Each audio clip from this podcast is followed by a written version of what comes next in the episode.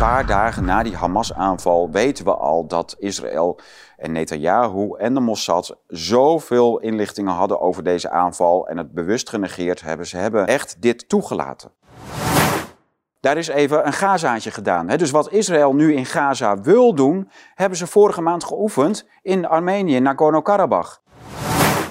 Wat jij dus aangaf, dat vond ik wel weer heel interessant, is dat ze er dus voor hebben gekozen om troepen weg te halen. Ja. Met andere woorden, ze hebben de poort opengezet. Ja, Netanyahu heeft dat gedaan. Nou. Hij heeft de troepen verplaatst. De situatie in de wereld is zo verschrikkelijk fragiel, nu ook geworden, maar dat was het natuurlijk al door Oekraïne, maar dat is het nu nog extra geworden vanwege vooral de emoties in onze hoofden. Dus dat is echt de grote motor van die apocalyps. Er moet iets gedaan worden om welke actie dan ook te legitimeren. En als dat het geval is, dan wordt er een, een hele grote actie op touw gezet, waarbij dat de lont in het kruidvat is van Wereldoorlog 3. Van harte welkom bij Blue Tiger Studio aan de Waanzinbar. Want er gebeurt natuurlijk heel veel waanzin in de hele wereld. En eh, niet alleen in ons land, maar eh, overal. En daarom hebben we een, eh, mm, ja, gaan we gewoon een aparte Waanzinbar opnemen. Met name over wat er in Israël gebeurt en in Palestijnse gebieden. Het is, eh, er gebeurt zoveel en er wordt zoveel gezegd. Er zijn zoveel meningen en zoveel emoties dat je er moe van wordt. En een paar nachtjes lekker over geslapen en dacht van, nou ja, goed. Maar het is heel belangrijk wat daar gebeurt. Ook in eigen land gebeurt er van alles. Ja. Ik weet niet of we daar nog eh, aan toekomen, want eh, dat hele Israël-Palestina-conflict is natuurlijk best wel uitgebreid. Er zit zoveel context en mitsen en maren zitten daarbij. We gaan eerst maar eens gewoon naar de nieuwe dingen. Het nieuws van de Blauwe Tijger. En van Parelmoer, want Parelmoer heeft ook iets leuks te melden. We hebben natuurlijk het boek van de afgelopen week. Dat is Van, van Waarheid tot Wook van ehm eh, bisschop Rob Mutsaars. Rob Mutsaars is eh bisschop of hulpbisschop in het bisdom Den Bosch. 65 jaar. Zijn, eh, niet zijn eerste boek, zijn... Nou, hij heeft er zeker al drie eerder geschreven, Menno, toch? Ja, vervent blogger in ja, ieder geval. Jezus kon niet voetballen, zoiets ja, was een ook, leuk. En ja. blogger, ja, paarse pepers of rode pepers, ik weet het Groene niet. pepers. Groene pepers, het zal wel, maar eh, dat blog dat eh, vindt u ook wel ergens. En dan dit boek over eh, ja, het begrip waarheid. En dan komen er grote filosofen voorbij die daar iets over zeggen. Van Plato tot en met Augustinus, Thomas van Aquino, et cetera. Maar ook natuurlijk hele leuke bespiegelingen over, over die tijdgeest en over woke in de kerk. Over die rare synode die nu in Rome aan de gang is. Over die rare paus die daar nu zit al jarenlang. Rare dingen die gezegd en gedaan worden in eh, Rome. En in eh, heel veel andere gebieden van de katholieke kerk en verder buiten. Want daarbuiten is het natuurlijk nog gekker. Daar gaan we het vandaag ook over hebben. En eh, we hebben natuurlijk ook niemand in de cockpit. Wel bij ons, maar niet op gebied van de stikstofagenda.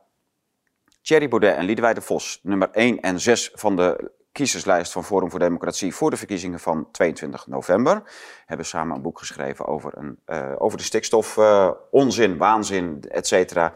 En de waanzin gaat diep. Dat, eh, dat hebben we wel gezien afgelopen week toen, eh, toen we hier met Liedewij en Thierry in gesprek zijn geweest in de studio aan tafel. En met Nico Norten natuurlijk, die daar eh, zijn zegje over gedaan heeft, want die heeft dat boek uitgeplozen. Die moet u zeker even terugkijken als u dat nog niet gedaan heeft. Of gewoon een boek lezen, want dan ziet u de waanzin en hoe ver die gaat en hoe ongelooflijk stuurloos dat hele debat is. Wat hebben we dan nog meer? Parelmoer. Parelmoer. Oh, dan.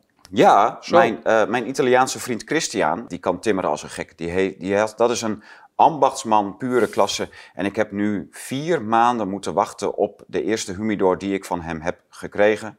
En hij is nu uiteindelijk gearriveerd. Nog niet de humidor die ik voor mezelf besteld heb, want die is ook nog genummerd. Eh, die, is nog, eh, die zit nog bij de Vernis. Oké. Maar de- er is wel een andere aangekomen. En dat is gewoon, ja, dat is, dat is, Menno, dat is bloedgeel gewoon. ik ga speciaal even van mijn krukje af. Ja. Want ik, ga, ik wil heel graag laten zien waarom dit ding... Dit heet, deze humidor heet de Chinese tempel. Maar Ja. waarom is die nou zo mooi? Nou, jij hebt het zelf eigenlijk ook al gezien. Ja. Maar u nog niet. Waarom is deze humidor nou zo mooi? Als je eraan trekt, die deksel zit heel licht, heel licht vacuüm. En dan gaat hij natuurlijk heel magnifiek open.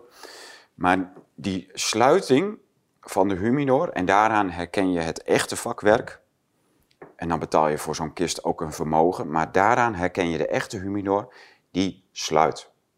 En dat, die, dit, dit eh, dekseltje trekt zichzelf vacuüm op de onderkant van de kist. Dat is dat is echt het echte vakwerk. En voor de rest zit er natuurlijk de beste hygrometer in die je maar kan eh, hebben.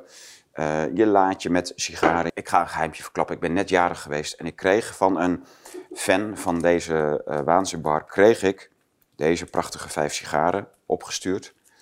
En uh, ja, misschien moeten we toch eentje aansteken, vind niet? Uh, we zijn weliswaar allebei een beetje grieperig, maar... Ja, ik ben er niet op tegen. Niet op tegen? nee, nee. Zullen we dan gewoon met een licht sigaartje beginnen? Ja. Dan doe ik de, van de Southern Draw, want hij heeft, die, die, man woont in Amerika. Het is een Texaans sigarenmerk. Ze, worden, ze worden in Texas gemaakt. Klopt. Dus dan ga- gaan we gewoon een lichte doen. Ehm, maar met name van Nicaraguaanse bladeren. Dus die liggen er nu mooi in. Kijk, die, ik vind het zo mooi. Hè? Dit, dit, het, het is, er liggen prachtige sigaren in. Het is een prachtige humidor. Ik weet ook niet, hij, hij is te koop, dus u kunt hem bestellen. Als u hem niet bestelt, vind ik het ook niet erg. Dit is gewoon... Ja, je hoort hem ook niet dicht ah, dit is, hij, het is echt... wiep, En hij zuigt zich vast. Ja. Wat En- wel heel en- mooi is om te laten zien, Tom, is als je hem iets kantelt, ook even de bovenkant aan de mensen. De O, die, eh, ja, dat is natuurlijk En- niet, niet te zien. Kijk, een prachtig eh, Chinees eh, zegel. Die bovenkant is magnifiek. En die, die kraanvogels, klassiek thema uit de Chinese kunst en literatuur. De afwerking is natuurlijk prachtig ingelegd hout. Het is volledig ingelegd, dus er is niets ge- geschilderd of geprint. Dan kun je dus zien dat deze binnenkant volledig eh, Spaans ceder is. Dat daarop het, eh, de, het hout is ingelegd van de buitenkant. En dat is best wel zeldzaam. De reden waarom wij die, ehm, dat merk uit Amerika hebben, dat is een goedkoper merk. Hè, dus dat is een, meer een middenklasse. Dit is echt een high-end eh, merk. Dit is top, wereldtop. Vergelijkbaar met Elie Bleu, ook qua prijzen. Waarom wij dat andere merk hebben, is omdat het ook puur hout is. Hè. Dus er wordt, eh, de binnenkant is ceder, dus meer dan de helft van de, van de dikte van de humidor is ceder. En de buitenkant is volledig hout. En, eh, en maar dat is met deze. Deze is gewoon volledig cederhout. En de buitenkant wordt erop gelijmd. En waarom is dat zo belangrijk? Dat is, want cederhout absorbeert waanzinnig veel vocht, maar geeft het dus ook af. Dus het, eh, op een gegeven moment is zo'n kist op vochtigheid, door die eh, vochtelementen die je erin hebt zitten. Dus je kunt ook zakjes gebruiken, die leg je, en Bovida zakjes, die leg je erin. Dus ik ben Christian heel dankbaar dat ik nou eindelijk mijn eerste humidor heb, want die asbakken en standjes vond ik al heel mooi. En die marmeren tafelaansteker, die eh Ja. sodaliet aanstekers, die, Ja. die vond ik ook zo mooi, echt super mooi. Ja. Maar ja, de humidor is natuurlijk gewoon het heiligdom van een sigarenliefhebber. en al het andere, de asbak, de aansteker, het standje, dat komt er allemaal eh, omheen en bij. Dat is leuk, maar dit, dit is het monument waar het om gaat. Hè. Hier bewaar je je collectie in. Wil je hem hebben? Dat kan. Wil je eh, kijken wat er nog meer staat? We hebben uit Amerika van Brizard echt weer een hele pallet binnengekregen aan spullen. Aanstekers, etuis, humidors, heel veel kisten. Alleen asbakken heeft hij niet. Uniek mooie knippers, echt. Ik heb daar zo van genoten. Ja, die knippers. Maar over knippen gesproken, Tom, als we dan toch besluiten om er een aan te steken, Ja. dan moeten wij ook even onze accessoires regelen, want die zijn wij nog vergeten. Oh, dan gaan we dat regelen. En Ja. daarna is het eh, einde reclamebreak. We hebben lang genoeg gekletst over de mooie dingen van het leven. We gaan eh, terug naar de ellende van alle dag. Maar dat Oh. doen we dus wel met sigaar. Ja. Gerard, de, de Southern Draw vanuit Amerika. Dank voor je waanzinnige mooie cadeau. eh, wat je helemaal opgestuurd hebt naar Groningen. Het is aangekomen. Het, eh, ik steek nu in de fik de Rose of Sharon. Het ziet eruit als een mooie dagsigaar. Dus hij is wat lichter van smaak, vermoed ik. En het leuke daarvan is het motto van die Southern Draw, van dat merk. Dat is eh, Soli Deo Gloria. Ja. Dus dat vind ik, vind ik leuk. Er zijn ook christelijke st- sigarenfabrikanten, katholieke, protestanten, maar de uit Texas. Maar Solideo Gloria gaat hij in de fik. En dat doen we met een knipper van Brizard. Dus dit is, dit is weer de nieuwe collectie die eh, binnen is gekomen van Brizard. Gepatenteerd systeem. En dat werkt als een malle. Dat is, dat is gewoon heel mooi. Dat is echt geweldig. werkt, werkt strak. Ja. Maar we zouden overgaan op de serieuzere onderwerpen. Ja, eh, ik stel het een beetje eh, uit. Ik heb last van uitstelgedrag. ja, mensen, ik, ik vind dat, dat we met z'n allen een beetje aan het radicaliseren zijn op Twitter. Dat is wel een, eh, Oh. een probleem. We zijn wel echt aan het doordraaien, vind je Ja. niet?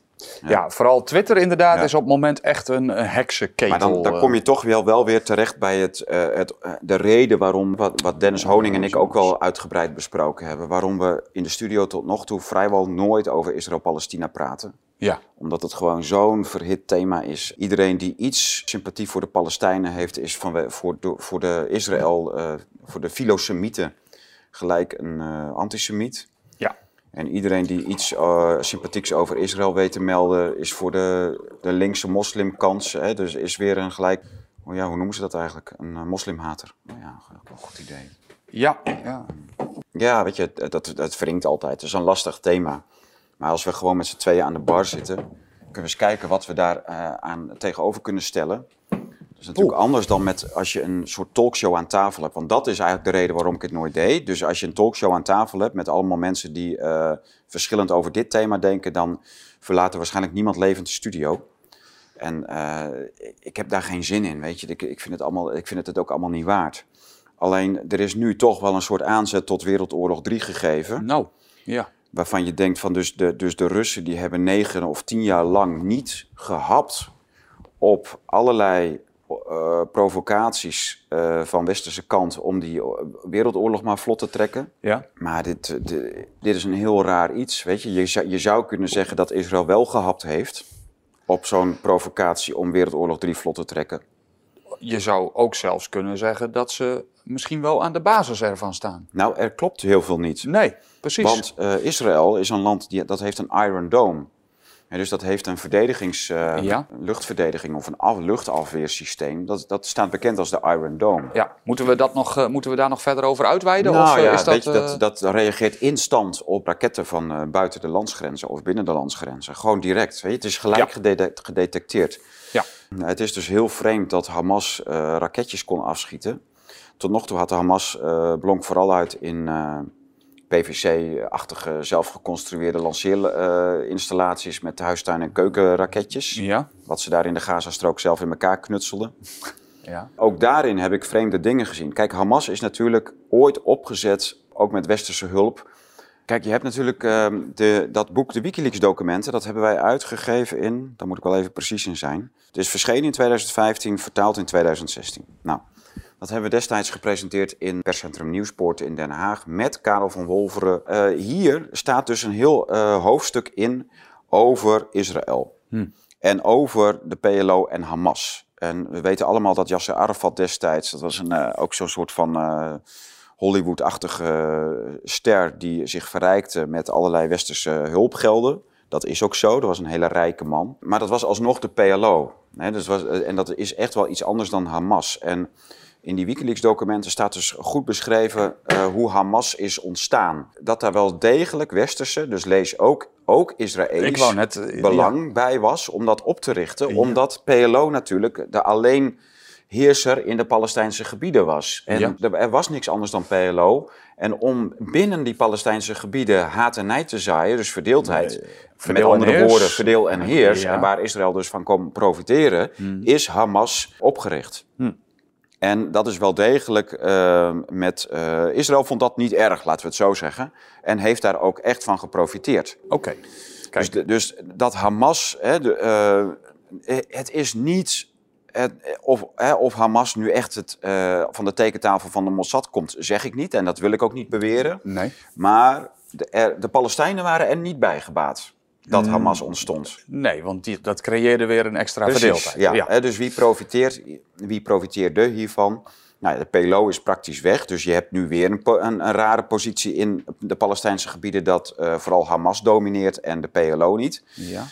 Eh, en Maar Hamas is natuurlijk veel, eh, hoe, hoe zeg ik dat goed, eh, veel eh, kleiner eigenlijk. Hè? Het is eh, veel meer gecontroleerd. Ja, het is een, ja, en het is ook, ze hebben natuurlijk wel een politieke kant, maar het is ook echt een terreurorganisatie. Ja. En in dat opzicht, ehm, hè, dus de laatste week hebben we vooral eh, scènes gezien die ongelooflijk doen denken aan ISIS. Ja. En Al-Qaeda. Ja. Ehm, dat zijn gewoon hun praktijken. Gewoon zoveel mogelijk eh, vrede, mens, op een vrede manier mensen vermoorden. Dat filmen, online zetten als, eh, als visitekaartje. Ja. En dat doet echt aan ISIS denken. Nou, en ISIS is natuurlijk eh, vooral in Afghanistan en Syrië actief eh, geweest. En is ook wel bedreigend geweest voor eh, Turkije en dergelijke. Maar daar is ook een merkwaardige samenwerking geweest. In ieder geval met de Verenigde Staten. ISIS is echt de, de hand boven het hoofd gehouden. Ze hebben destijds toen, toen ISIS ook dreigde te gaan verliezen in Syrië zijn eh, vluchten geweest om ISIS-strijders weg te halen en te parkeren in, vol- volgens mij, Oezbekistan. Mhm. En daar kreeg je een eh, bepaalde ISIS-afdeling en die werd groter, groter, groter, heel snel. Dat ging, dat ging echt overnight, ging dat, uh, groeide die beweging. En daar, daar is Amerika bij betrokken geweest. Ja. En simpelweg omdat ISIS natuurlijk gewoon een hele fijne stormram is om de belangen van het Amerikaans imperium. En daar zijn we weer. Ja. De wereld volgens het Amerikaans imperium, ondertitel van, uh, van dit uh, boek, de Wikileaks documenten. Ja, die, de ISIS diende die belangen heel goed. En, uh, en, en, kon, en werd ook voorzien met westers wapentuig. En ze hadden sophisticated spullen. Het was niet alleen maar het, het veroveren van ehm, westerse kampementen en dan met dat materiaal wat daar ligt en buitengemaakt is. Nee, ze hebben echt met waanzinnige geavanceerd tuig hebben zij die strijden, die, die, ja, de diverse oorlogen uitgevochten. Moeten we dan nu ook even Afghanistan en Oekraïne aanstippen? Als we het over ja, de, we komen overal bij, ja. ja. ja, ja, ja Want natuurlijk uh, de uittocht uit Afghanistan van Amerika, die volledig, uh, waarbij ze voor miljarden aan wapentuigen hebben achtergelaten. Uh, de, de, Ze hebben niks meegenomen. Exact. Al, alles is achtergelaten aan de, en overgedragen aan de Taliban. Ja. Dus de, nou, en nee, dat vindt ze weg ook weer in ja. die gebieden natuurlijk. Dus het, het, verhuizen van, dat, van al die spullen, uh, uh, tanks, raketten en, en de hele mikmak, was duurder dan het gewoon achterlaten. Dus ze hebben het gewoon allemaal achtergelaten. Ja, plus het feit dat het militair-industrieel complex daar ook bij gebaat was natuurlijk. Kunnen beter uh, nieuwe produceren. Ja, en je, je voedt tegelijkertijd ja. dus allerlei oorlogen daar en onrusten nou ja, die met die wapens weer uh, geëscaleerd kunnen worden. Er is een waanzinnige hoeveelheid munitie en wapentuig achtergelaten. Exact. Maar ISIS beschikte daar ook al over. En um, als je nu ziet waar Hamas mee afschiet... Dus uh, je, je, ik heb filmpjes voorbij zien komen van Merkava's, die, dus van die gepantserde vervoerwagens die, Armored vehicles. Ja, die worden afgeschoten door raketten door Hamas. Die, of die worden tot ontploffing gebracht. En dan zie je dus filmpjes van die uh, raketten waar we ze mee schieten. En dat zijn geavanceerde dingen. Want ze hebben de functie in zich dat ze dus het uh, zichtbaar zijn voor de radar vermijden. Okay. En ook dat ze ongrijpbaar zijn. Dus een grillige lijn uh, kiezen. Ja zodat ze zo min mogelijk risico lopen om uit de, uit de baan van het schot geknald te worden. Hm. Maar ze zijn wel heel precies in hun doel. Dus je ziet ook al die tanks zie je gewoon stuk voor stuk uh, ontploffen ja. van de Israëli's. En dat zie je nu voor het eerst. Dus hoe komt Hamas aan die spullen? Nou, nou als je, we hebben hier, uh, dus ja, joh, er is zoveel. We hebben Pater Daniel gehad, die beschreven hoe het in Syrië is gegaan en hoe ISIS bewapend is. hm. Israël was formeel nooit in oorlog met Syrië. Zelf zei Israël dat ze alleen maar doelen van Hezbollah, uh, dus die Iraanse beweging in Ja. Syrië, bestoken. ja. Nou, Hezbollah is geen Iraanse beweging, maar is gewoon een Syrische uh, verzetsbeweging die deels is ook, uh, werd gesteund door Iran. Ja, Maar, nog steeds hè? Nog steeds, ja. Maar dat, dat, volgens Pater Daniel is dat dus niet zo. De Israël voerde wel degelijk gewoon rechtstreeks oorlog uit met de troepenmacht van Assad. Ja. Simpelweg. En Assad heeft dat nooit erkend. Rusland heeft dat nooit willen uh, zeggen. Uh, Rusland heeft dus ook op z'n, om zijn oren gehad van, van Israëlische straaljagers Mhm. en raketten. En dat hebben ze gewoon nooit zo willen bekendmaken, omdat anders was de wereldoorlog begonnen. Dat zijn die, al die provocaties die Rusland over zich heen heeft gehad. En dat is in Syrië ook gebeurd. Als, als ze hadden gewild, dan was het Westen al lang in wereldoorlog met Syrië, Rusland, China en dergelijke. Ja. En uh, dankzij de, ja, de voorzichtigheid van de Russen is dat nooit gebeurd. Nee. De Israëli's hebben dus vol Assad gebombardeerd en bestookt. Vol uh, de Russen uh, dwars gezeten daar. En hebben vol ISIS gesteund en alle andere verzetsbewegingen om Assad weg te krijgen. Want Israël heeft blijkbaar liever een weggevaagde, gematigde, ook deels christelijke bevolking die je in Syrië hebt, maar ook in de Palestijnse gebieden. Vergeet niet dat in de Palestijnse gebieden wonen heel veel Palestijnse christenen. Het is Ja. niet alleen maar moslimtuig, Ja. hè, bij wijze van spreken. Niet dat, oh, en eh, ik wil zeker niet de indruk wekken dat die moslims daar ook moslimtuig zijn. Nee, Ja. daar gaat het dus juist om. Mhm. Het, Israël heeft er in Syrië laten zien dat ze heel graag toewerken naar een, een situatie in Syrië waar ze steeds meer een geradicaliseerde ja, bevolking hebben. Waarbij de oorspronkelijke bevolking van gematigde eh, moslims, van christenen, van Alewieten, allemaal weg zijn. Die zijn allemaal weggevlucht of eh, weggebombardeerd of eh, uitgemoord of wat dan ook. Dat kan ze ook echt helemaal geen flikker schelen. Daar, zo zijn die Israëli's ook alweer. En daar komen we later nog op terug, want dat is niet een uitspraak waar ik, uh, die ik licht doe.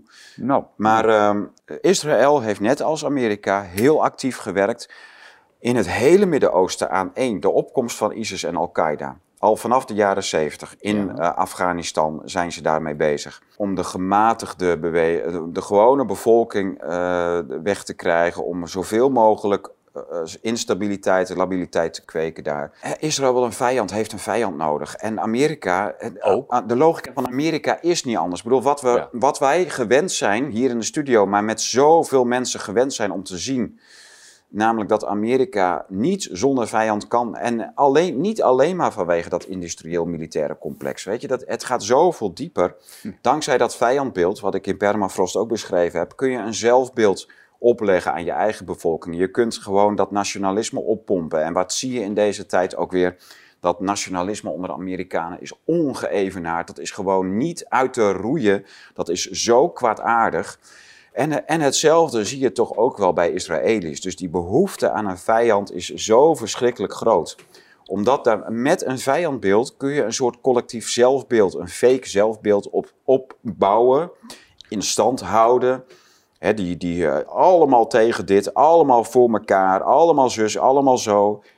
En dan heb je de, de kudde bij elkaar. En waarom komt deze explosie van geweld door Hamas? sowieso omdat de Mossad natuurlijk alle signalen, en Netanyahu ook, alle signalen genegeerd hebben die er duidelijk lagen vanuit. En zoveel weten we nu al een paar dagen na die Hamas-aanval, weten we al dat Israël en Netanyahu en de Mossad zoveel inlichtingen hadden over deze aanval en het bewust genegeerd hebben. Ze hebben, ze hebben echt dit toegelaten. Mm. En daar komt bij dat ze die eerste zes, zeven uur van die aanval van Hamas niets gedaan hebben. Ze zijn, eh, Netanyahu heeft zelfs troepen verplaatst van het zuiden van Israël naar de, naar de Westbank en naar het noorden. Okay. Dat is nu ook al duidelijk geworden. Uh, op voorhand? Of? Op voorhand, een paar dagen van tevoren. Ja. Dat is, dat is bewust gedaan. Oké. Uh, er schijnt, Netanyahu is een politicus die al twintig jaar daar zit, mm. in de, in, aan, de, aan de Israëlische top. Hij heeft al die tijd niets dan uh, oorlog gemaakt met, met de gematigde generaals in zijn legerstaf. en die zitten daar deel, deels nog, dat is niet gedaan. Maar, maar die strijd tussen Netanyahu, dus die radicale politieke tak, die extreemrechtse uh, nationalistische Israëlische tak, de politiek, met die legerleiding die altijd dag in dag uit met de praktijk in, in, in verbinding staat ja, en, en die hem gewaarschuwd hebben. Die, uh, en deels is dat weggewerkt, maar dat is niet. En dus in Netanyahu heeft die, dat leger verplaatst van het zuiden naar. De, die heeft daar gewoon leger weggehaald, zodat Hamas uppatee, naar binnen kon uh, ja. struinen, paragliden. Nou ja, als je die lui ziet paragliden, dan moet je gewoon. Dat, dat, dat, is, dat is zo absurd. Ja. Ik bedoel, als er iets makkelijk uit de lucht te halen is, dan zijn het paraglidende terroristen want dat komt met een brommermotortje lekker rustig aanglijden. Ja. volledig bewapend. In de aanslag komen ze naar zo'n festival in uh, Zuid-Israël, zo'n muziekfestival, om daar de boel neer te maaien. Ja, het schijnt dat dat een gelegenheidsding uh, was. Maar dat ze eigenlijk een van die illegale settlements uh, wouden. Uh, en dat ze tegen dat festival aanliepen. Oké, okay, maar dat kan zijn. Dat festival is ook maar op het laatste moment verplaatst naar die streek. Want die zou ook veel verder weg zijn. Ja, dus het is van alle kanten is het allemaal heel, heel. Nou, ja, er zijn natuurlijk elf Amerikanen nu dood. Ja, er gebeuren dus, dus, dingen, ja, daar komen we zo op. Er gebeuren dingen die niet kunnen. Hè? Dus dat is een beetje de conclusie die we nu, een soort tussenconclusietje die we nu kunnen trekken. Er gebeuren allemaal dingen die niet kunnen zonder medeweten van Israël. Die niet zouden mogen gebeuren in een normale situatie. Het mag wel gebeuren, maar dan weet je gewoon, Israël weet ervan. Dit, ja. dit is toegelaten. Ja, oké. Dus wat voor, de vraag is eerder van, nou, waarom laat Israël dit toe? Ja, ja, ja. Wat voor belang heeft Netanyahu, CQ de Mossad, CQ de legertop? Hè? Mm. Hoe zit dat intern? Want er is natuurlijk altijd een intern verhaal. Er is een extern verhaal en er is een lange termijn verhaal. En dat lange termijn verhaal denk ik dat we daar ook, ook wel ik wat over kunnen zeggen. Ik wil ook nog wel iets inbrengen hierin, want ik heb één ding wel gehoord en dan ben ik benieuwd wat jij daarvan denkt. Dat is, Israël zou natuurlijk besprekingen hebben met Saoedi-Arabië. Een paar dagen. Oké. En die zijn hierbij direct gecanceld. Wat natuurlijk een heel bijzondere situatie is, omdat Saoedi-Arabië aansluiting heeft bij de BRICS. Mhm. Dat zou Iran in het gedring brengen. Nu is het zo dat die besprekingen zijn nu gecanceld. Ja, Dus dat betekent, maar het is bijzonder, want dan zou Ja, Israël eigenlijk van twee walletjes gaan eten. Want aan de ene Ja. kant hebben ze natuurlijk de onvoorwaardelijke steun van Amerika. ja. Oké, dat is een hele goede lijn die je aanstipt. Ja. En want, want er is nog zo'n lijn. Hè, er werd direct al over Ir- Iran ge- eh, geklaagd. Dat, dat, Ja. hè, Iran deed het. Ja. Hè, Er waren eh, in Nederland, maar ook in het buitenland, diverse mensen die dat gingen blaren. En dat is natuurlijk waanzin, want Hamas. eh, kijk, Ir- Iran, Qatar en Hezbollah, dat, die lijnen kun je nog wel zien, maar dan heb je het dus over het noorden van Israël. Maar we hebben het hier over Hamas. En we hebben niet over. Hezbollah is Israël niet binnengevallen. Heeft Nee. meer- eh, toen Ha- Hamas aan de gang was, heeft eh, Hezbollah misschien gedacht: oh, dan kunnen wij ook weer wat raketjes afschieten. Hè, dan eh, doen wij ook mee. Dat weet ik niet. Maar die zat niet in het plan mee. Nee. Hamas is veel meer in de, in de andere islamitische lijn met Saoedi-Arabië. Dat zijn, dat zijn vijanden van, of nou ja, theologische vijanden van Iran, Qatar en Hezbollah.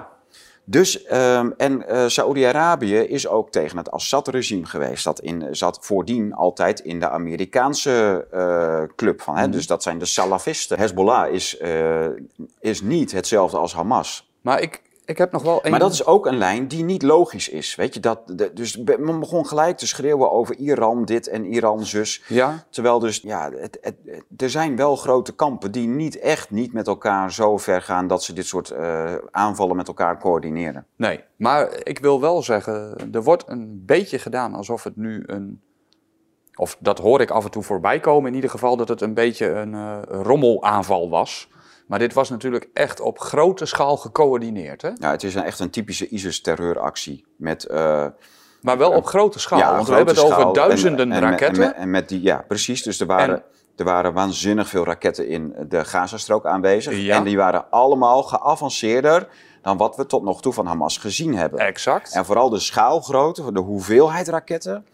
Dat kan nooit, maar dan ook nooit zonder Israëlisch medeweten de Gazastrook ingesmokkeld zijn. Nou. Hamas, of de Gazastrook, heeft geen eigen haven. Ze hebben geen toegang tot de zee. Ze hebben, een, een- ze hebben 25 kilometer lang strand. Ze hebben geen haven, geen toegang tot de zee. In ieder geval niet zodanig dat dat eh, buiten Israëls medeweten om het, eh, die strook in. Ze zijn, voor de rest hebben ze een strookje van volgens mij 5, 6 kilometer of 8 kilometer grens met Egypte. Ja. Nou, die zit altijd potdicht. Altijd. Ja. De Egyptenaren willen ook geen Palestijnen in Egypte. Die, eh, hebben, die zitten helemaal niet te wachten op gedoe met, eh, met eh, Hamas en, ze- en zo. Ja. Misschien is die strook met Egypte nog wel meer dicht dan de strook tussen Israël en de Palestijnse, eh, de Gazastrook. Ja. Maar de, de grootste grens is dus tussen, tussen Israël en die Gazastrook. Dus je, het is heel cynisch om te zeggen, maar gewoon puur qua kansberekening is de kans het grootste dat die duizenden geavanceerde raketten over land de Gazastrook zijn ingekomen. Ja, dat, dat is inderdaad de grootste kans. En daar komt nog wat bij. Eh, het schijnt zelfs dat ze eigen productielijnen hebben, wordt ge- beweerd. In de Gazastrook. Ja, Ja, maar dan moet je. Dit- en waar komen zijn- de grondstoffen Ja, vandaan? ja, dat, is precies. de... En die, want het is allemaal AI wat er in die raketten zit. Het is, het is peperduur. Het is, eh, je moet echt... Je kunt niet... Die chips kun je daar niet maken. Je kunt de computers in die raketten niet maken. Je kunt die... Die waanzinnige besturingssystemen die zo'n raket heeft om de Iron Dome van eh, Israël te ontwijken, kun je niet zomaar even maken. Nee. Met andere woorden, daar gaat, als ze al in de Gazastrook gemaakt zijn, dan zit daar een leger aan techneuten uit het buitenland bij. Ja. Om, om dat productieproces te begeleiden. ja, ja. Je moet ergens aan chips en AI komen om eh, die raketten eh, go- eh, zodanig in elkaar te zetten dat ze hun doelen bereiken. ja. Ja, het, Het, is... het, is, het is echt waanzin en er zijn, er zijn zoveel dingen niet uitlegbaar. Hè? Dus we hebben natuurlijk gewoon de praktische vragen over dit hele evenement als event, zeg Ja. maar. Dus dat, dat, het is allemaal absurd. Maar je hebt ook wel heel veel, je kunt wel heel veel zeggen ook over de geschiedenis van Israël en de verhouding in de laatste tien jaar met, met omliggende, hè, in, Syrië, in de Syrische burgeroorlog, want dat was het niet. Ehm, de de eh, verhoudingen met de BRICS die nu, eh, hè, want Saoedi-Arabië, dat noemde jij eh, eh, al Ja. terecht, gaat natuurlijk, is al lang in gesprek met de BRICS en onder bemiddeling van Rusland praten Saoedi-Arabië en Iran nu met elkaar. Ja. Heel belangrijk, hele Ja. belangrijke eh, ontwikkeling. Dat is echt ook grootschalig gevierd in, in de moslimwereld als een hele grote overwinning Ja. eh, voor, de, voor de moslims zelf. Dus ik, ik zie Het- dit ook niet als toeval dat dit nu gebeurt. Nee. Absoluut niet. Maar Eh. als die twee toenadering krijgen tot elkaar, dan krijg je natuurlijk de hele rare situatie dat Amerika is gecommitteerd aan Ja. Israël. Ja. Dat is eigenlijk hun, hun basis waarvan ze altijd verdeeldheid kunnen zaaien in, in dat hele gebied. Ja. Kijk, Saoedi-Arabië is een groot En- land. Het is echt wel een, een wereldmacht. En ook, eh, ze zijn nu een, hebben een paar stapjes de BRICS ingezet. Ja. En ik denk dat, eh, net als met Turkije, heeft ook een paar jaar lang, onder, ook onder Erdogan, hebben ze toenadering gezocht tot China en Rusland. Maar ze willen ook iets van eigenheid hebben. Ze willen ook wel de eigen trots en waardigheid hebben. Zeggen van ja, maar wij, we hebben ook een eigen positie. We hebben ook, wij zijn ook een belangrijk land. En wij, doen, wij bepalen ja, natuurlijk ja. zelf met wie wij praten en waar we niet mee praten. Dus Nou, dat, en dat- zolang ze zich niet committeren, blijven ze ook voor alle en- partijen belangrijk. En dat ze dus praten met Iran, houdt denk ik ook in dat de Saoedi's zelf denken van ja, maar dan als wij met Iran gaan praten, moeten we ook met Israël praten. Bovendien staat Israël historisch veel dichter bij Saoedi-Arabië dan bij, eh, dus Jordanië, Saoedi-Arabië, staan er heel dichtbij. Ja. Dan bij Syrië, Iran. Dus Iran is natuurlijk altijd de e- grote erfvijand in de regio geweest van Israël. Mhm. Dus eh, dat Ja. ze met Saoedi-Arabië praten zal ook wel niet de eerste keer zijn. Ja, weet je, dus ne- net zoals dat Israël in feite de luchtondersteuning bood, net als Ame- Amerika en Israël dan, de luchtondersteuning bood voor de terreur van ISIS in Syrië. Zo is er natuurlijk wel een soort verband te zien tussen die eh, Arabische moslimwereld, hè, dus Hamas, ISIS en toch een beetje op de achtergrond Saoedi-Arabië, waarvan, we, ja, waarvan de betrokkenheid bij eh 9-11 eh, eh, boven de markt hangt, om het zo ja. maar te zeggen. Ja. Geldt ook voor de Mossad. Er gaan ook rare verhalen over de betrokkenheid van Israël bij 9-11. Ja. Dat is allemaal nog zo, zo, zo taboe dat, je daar, dat er eigenlijk niks definitiefs over te zeggen is. Maar het is wel hardnekkig, dit, dit geluid. Mag ik even een... En er zijn ook wel leuke docu's op eh, YouTube te vinden over Oh. betrokkenheid van zowel de Saoedi's als de Israëli's bij 9-11. Ja, ja, ja. Ja. Hm. Ik ben nu heel benieuwd, hoe gaan wij dit conflict plaatsen? Want je kunt het natuurlijk vanuit Bijbels perspectief gaan plaatsen. Ja. Hè? Dat, Ja. En dat is misschien ook wel juist wat ze hiermee Ja, wilden. eh, Omdat inderdaad, wat jij al zei, Hamas is in principe een klein... En eh, Israël heeft dit laten gebeuren. Het heeft geopolitiek natuurlijk hele grote consequenties. Mhm. Hele grote. Kijk, ik ben gewoon een katholieke jongen, Menno. En, eh, en, en, en ik zie jou ook als een christen. Hè, ik weet niet hoe je het zelf ziet, maar ik vind Niet jou... beleidend, Nee, maar, maar, ik, ik zie je toch wel... En ik- vind dat je dat ook als Nederlander eh, gewoon moet bekennen. We behoren tot die christelijke cultuur. En dat, met dat joods-christelijke heb ik niks, want dat, dat bestaat in mijn ogen niet. Daar komen we later nog op terug. Ja. Maar met dat christelijke wel. We zijn gewoon christen, christelijke mensen. En zoals altijd eh, vind ik het belangrijk om dat ook dan maar gewoon als christen te behandelen. En niet altijd even nadrukkelijk, want je kunt natuurlijk gewoon dat hele krachtenspel in het Midden-Oosten niet altijd iets christelijks in vinden. Maar het zit er wel. En daar hebben we nu diverse geluiden van. Er zitten, dus de Palestijnse christenen spelen een rol. Dat schijnt de meest vervolgde bevolkingsgroep in Israël zelf te zijn. Ja. Hè, dus de Palestijnse christenen. Ja. Dus we hebben het niet over Israëli's en niet over de moslims, maar Oké. Palestijnse christenen. Want die heb je daar en ook wel redelijk veel. Maar het is de meest vervolgde, eh, objectief, gewoon in aantallen en verhoudingsgewijs is het de meest vervolgde Is dat groep nog zo'n grote groep Israël. dan? Ja, Oké. ja. Maar dan, eh, en dan moet je ook eh, beseffen dat die van de moslims, de Palestijnse moslims, het minste te vrezen hebben. Dus dan weet je waar ze het meeste te vrezen van hebben. Hè, dus, de, eh, en de- dus dat is een aspect. Wat een, een ander aspect, heel recent voorbeeld, is Nagorno-Karabakh. Die, die Armeense regio in Azerbeidzjan. Azerbeidzjan en, en Armenië zijn twee hele kleine landjes in de Caucasus. Azerbeidzjan grenst aan de Kaspische Zee, volgens mij, Baku. Volgens mij wel. En eh, Armenië ligt echt ingesloten. En volgens mij hebben, heeft Armenië net geen Zwarte Zeekust. Maar ze hadden wel, er woonden etnische Armeniërs in eh Azerbeidzjan. En die hadden te lijden van het Azeri-bewind, de moslims daar, Ja. die daar de, de scepter zwaaien. Die werden gesteund door Israël. Azerbeidzjan en Israël hebben een, een relatie. En een goede ook. Mm. En nou heb je dus die Nagorno-Karabakh-regio, die heeft het iets van 15, 20, 25 jaar lang eh, soort semi-autonoom uitgehouden. En is vorige week of twee weken terug is gevallen en nu is alles eh, over wordt overheerst door Azerbeidzjan. Er is een enorme uitstroom. Volgens mij zijn er 100.000 Armeniërs uit die regio. Want er wonen 130.000.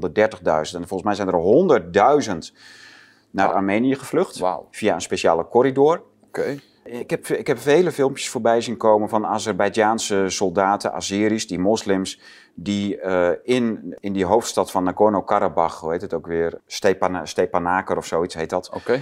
Um, van uh, Sint-Stefan. Ja. Dat ze daar heil, christelijke heiligdommen verwoesten, kruisen en kapelletjes verwoesten. Vooral dus uh, een hele anti-christelijke campagne houden.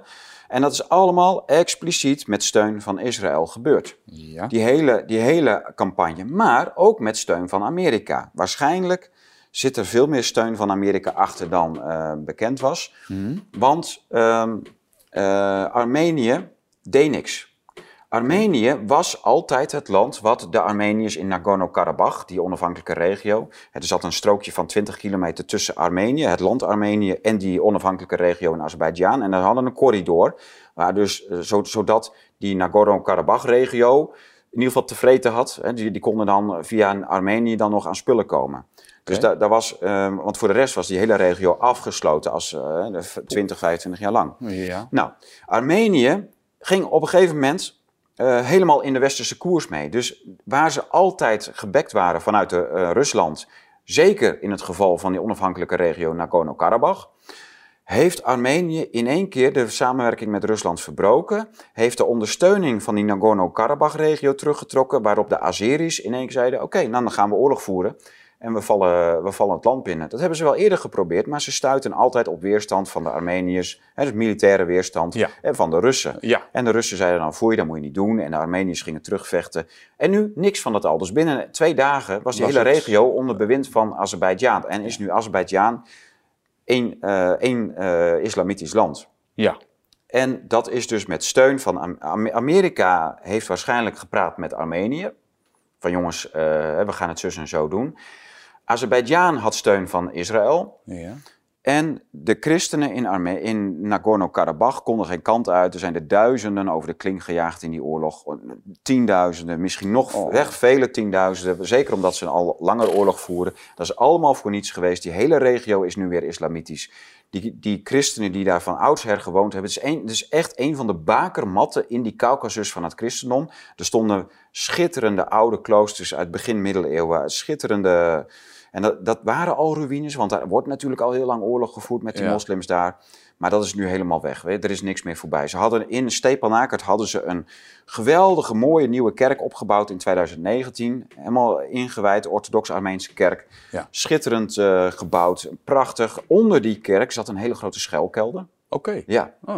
dus een hele grote schuilkelder. Om zoveel mogelijk mensen uit die hoofdstad daar ook eh, te kunnen herbergen. Mhm. Ja. Maar het was het, eh, een fantastische kerk. Er staan foto's op internet. Nou, ik weet niet hoe lang nog dat die kerk daar nog staat, maar waarschijnlijk wordt die, of is die al afgebroken. Oh. Ja. Het is echt, eh, als, als je dit soort dingen hoort, Ja. eh, dan, dan zie je inderdaad, denk ik, de hand van Amerika hierin. Weet ik niet. Ik, weet- ik weet niet of je nou naar Amerika of Israël zelf moet kijken. Israël maar is ik geen, zie dat als Israël is een- geen knechtje van Amerika. Hè? Dus de Israëlische lobby in Amerika is zo groot.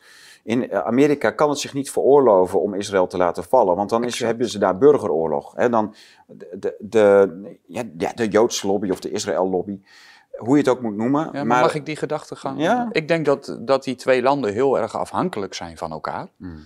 Dat Amerika heeft Israël nodig als voethold in dat hele gebied. Ja, maar dat zit al in de Balfour Declaration ingebakken. Ja. Ja.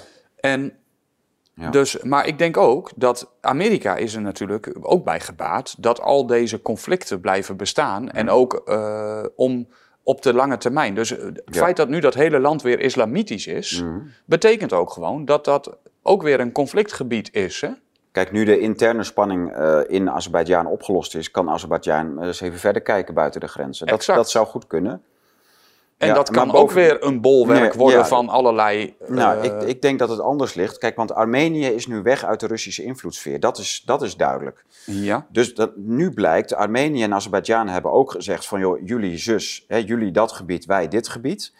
Maar samen liggen ze onder de plek van Amerika, respectievelijk Israël. exact. En samen vormen die twee landen natuurlijk een waanzinnige dreiging voor Rusland, want dat ligt daarboven. ja.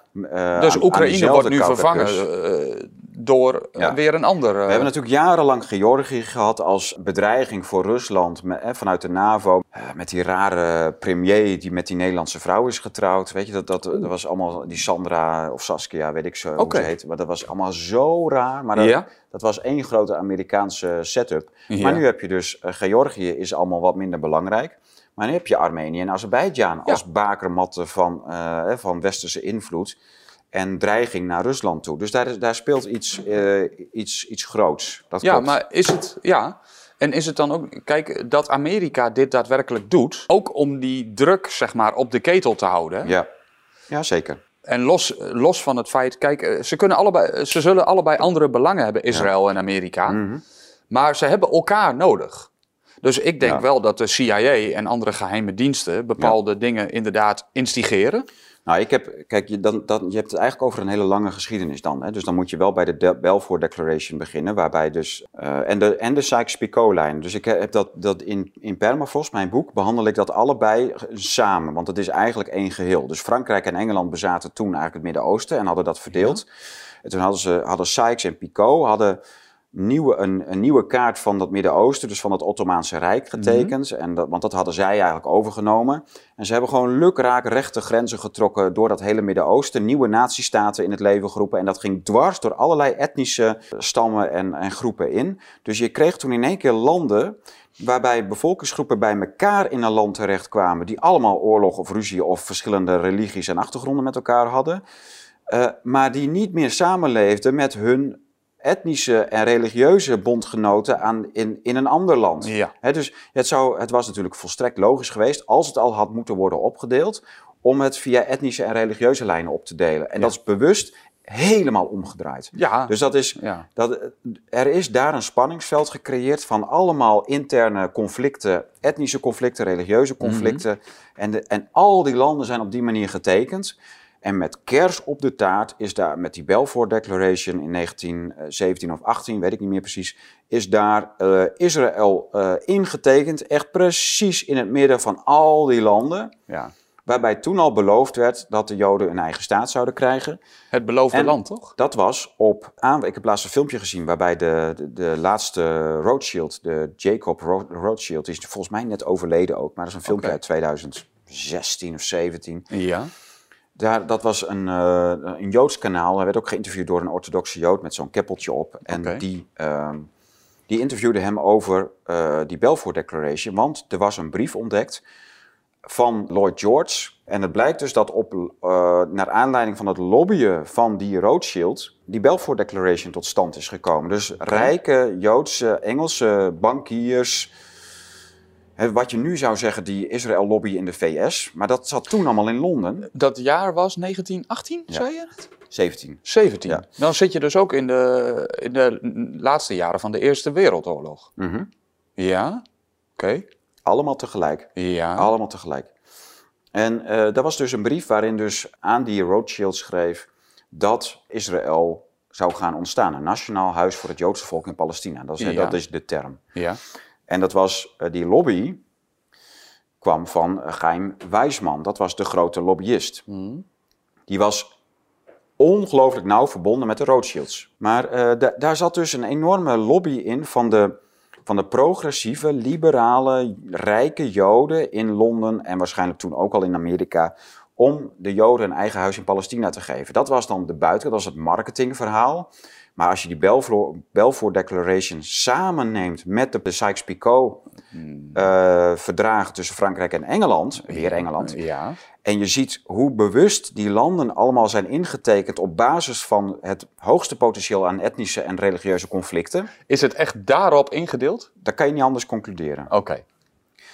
Met Israël dan als kers op de taart in 1917, hè, dus binnen een jaar dat die Sykes-Picot-verdragen afgerond werden, het was 2000, of 1916 was dat, uh, dan, dan weet je dus dat het allemaal met elkaar te maken heeft. Dat, mm dat, de, en die belangen zijn groot. De lijn, de macht is enorm groot. Er zit zoveel geld achter. De, uh, weet je, dat, dat, was, dat is zo overduidelijk als je dat achteraf ziet, hoe dicht, hoe nauw dat in tijd en ruimte met elkaar allemaal verbonden zat, was.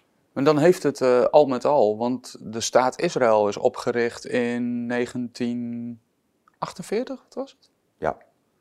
Dus dat heeft nog 30 jaar geduurd dan? Ja, maar wel met een beroep natuurlijk op die, uh, op dat Bel, op die Balfour Declaration. Ja. Want dat Nationale Huis voor Joden, zoals het toen genoemd werd, dat was natuurlijk wel van, al voor 1917, maar ook zeker tot en met 1948 kwam er één grote stroom van Joden uit Europa en Amerika naar Palestina op gang. Die kochten daar land. Zeker ook die, die Rothschilds, die kochten land van de Arabieren en de Palestijnse christenen, zodat daar Joden konden gaan settelen. Ja. En, en, eh, op basis van landverkoop hebben ze die staat uiteindelijk ook geregeld. Dus de Joden hadden daar zoveel landbezit in, in tientallen jaren verkregen en gekocht, dat ze dat land ook op die manier konden. Uh, uh, invullen.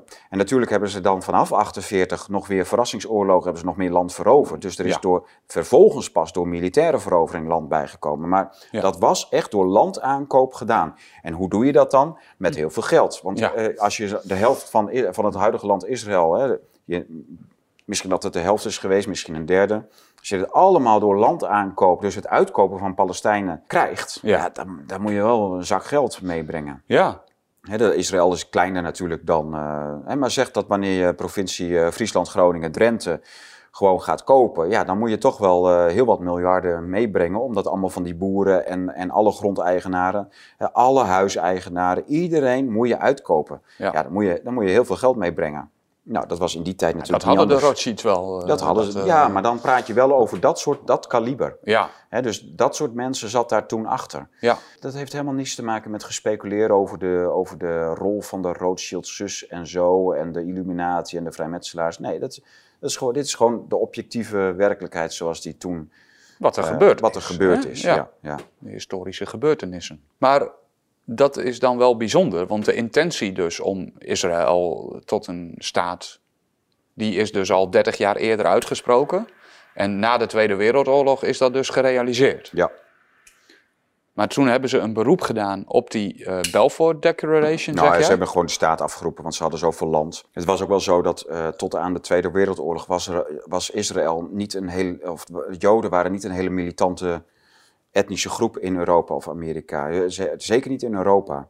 Militant absoluut niet. Nee, nee. nee, dus, nee maar wel heel invloedrijk. Ja, dus de Joden die daar armoedig aanlanden met niks, hè, met hun koffertjes en dergelijke, om daar uh, het, in het nieuwe huis voor de Joden ook te gaan wonen die hadden ook niks. Die waren ook mur, weet je. Die, die hadden natuurlijk de holocaust achter de rug. Dat, waren, dat waren murgebeukte mensen die zonder, zonder... De ziel was eruit geslagen. Maar binnen twee jaar, of binnen één jaar, mhm. was het helemaal omgedraaid. En was dat zo'n krachtig volk met zo'n zo'n uh, weerbaar volk. En dat vind ik dan weer het mooie van Israël. Weet je? Dat, je dat je ziet dat je van een, een schapenvolk, een, een slavenvolk... die murgebeukt is met, met vervolging en geen, waar het leven uitgeperst is, waar iedereen had zijn verliezen te betreuren. Vaders, moeders, kinderen, neven, broers, zussen, nichten, alles en iedereen. Iedereen had heel veel doden te betreuren in de familie. En dat je zo murgebeukt, zonder moraal, zonder... De, het, je laatste hoop is dan maar dat dat schip nog landt in de, Java, in de haven van Jaffa of waar dan ook. En dat je voet aan, kan, aan, aan land kan zetten op een, in, in een voor hun dan vrij land. Ja dus ondanks dreiging van moslimlanden daaromheen. Ja. Maar het, het is, het is dat hele ontwerp in die Eerste Wereldoorlog was niks anders dan één grote explosieve situatie creëren. Dus als die interne spanningen in de diverse moslimlanden nog niet genoeg was, dan was Israël als een Joods land in het, in het centrum van al die Sykes-Picot-landen. Was natuurlijk gewoon, dat was dat was de garantie op explosies. Ja. Garantie. Ja, ja. Je, die situatie kon niet vreedzaam zijn. Hoe sta jij tegenover? Ik, ik wil dat jou vragen, omdat ik. Uh, maar het, uh, voor, de, voor de Joden is dit natuurlijk het beloofde land. Ja, dat kan wel zijn, maar ik, uh, ja, ik ben een katholieke jongen en ik vind dat Jeruzalem en, en dat zijn natuurlijk gewoon christelijke pelgrimsteden van oudsher. En uh, ja, hoe Joden dat allemaal zien als beloofde land. Ik denk niet eens dat ze het zo zien. Ik denk echt dat ze. En, en zo fungeert Israël ook niet. Hè? Het fungeert niet als een, een, uh, als een heilig land voor alle Joden. Want de meeste Joden zijn gewoon seculier of mhm. vrijzinnig, vrijzinnig religieus, maar niet. Mm. Het orthodoxe Jodendom is een hele kleine, heel klein fractietje van alle Joden die daar wonen. Ja. Het is een seculier land. Het is helemaal geen, het is geen beloofd land. Dus laat het misschien voor een, een, paar procent van de Joden echt een, in, in, in in een religieuze zin een heilig land zijn. Maar ja. alle andere Joden echt niet. Nee. Nee. En waarom? Want dat vind ik dan een bijzondere vraag. Waarom zijn die Rothschilds dan daar land gaan kopen? En niet. Ja, dat is de one million dollar question. En daar kun je alleen maar op speculeren. Want kijk, Stalin had ook een landgebied in. eh, eh, die had, kijk, dat was natuurlijk een uh, waanzinnig. Die sleurde met alle mogelijke bevolkingsgroepen heen en weer. Hmm. Maar die had ook een soort uh, Sovjetland gemaakt voor Joden.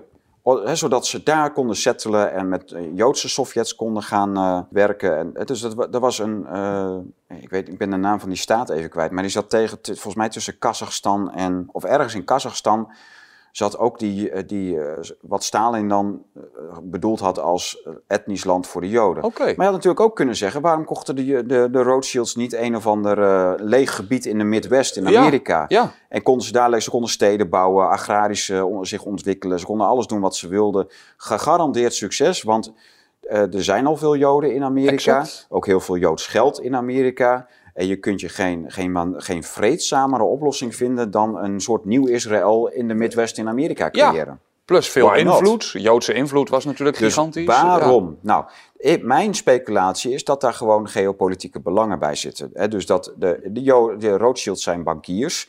Bankiers willen uh, het geld in handen hebben Mhm. of de geldstromen beheren. Uh, oorlogen uh, zijn de evenementen waar het meeste geld mee ge gemoeid is. Ja. Je, je, kunt zeggen, ja, nou, we hebben nu alle huizen in Londen. Ja, ja nu, is het, nu, nu hebben we geen doel meer. Weet je? We hebben heel Londen in bezit, dus wat, wat moeten we nu nog? Ja. nou, oorlog is natuurlijk de grote herverdeler voor mensen en de grote afroompot voor de machthebbers. Ja.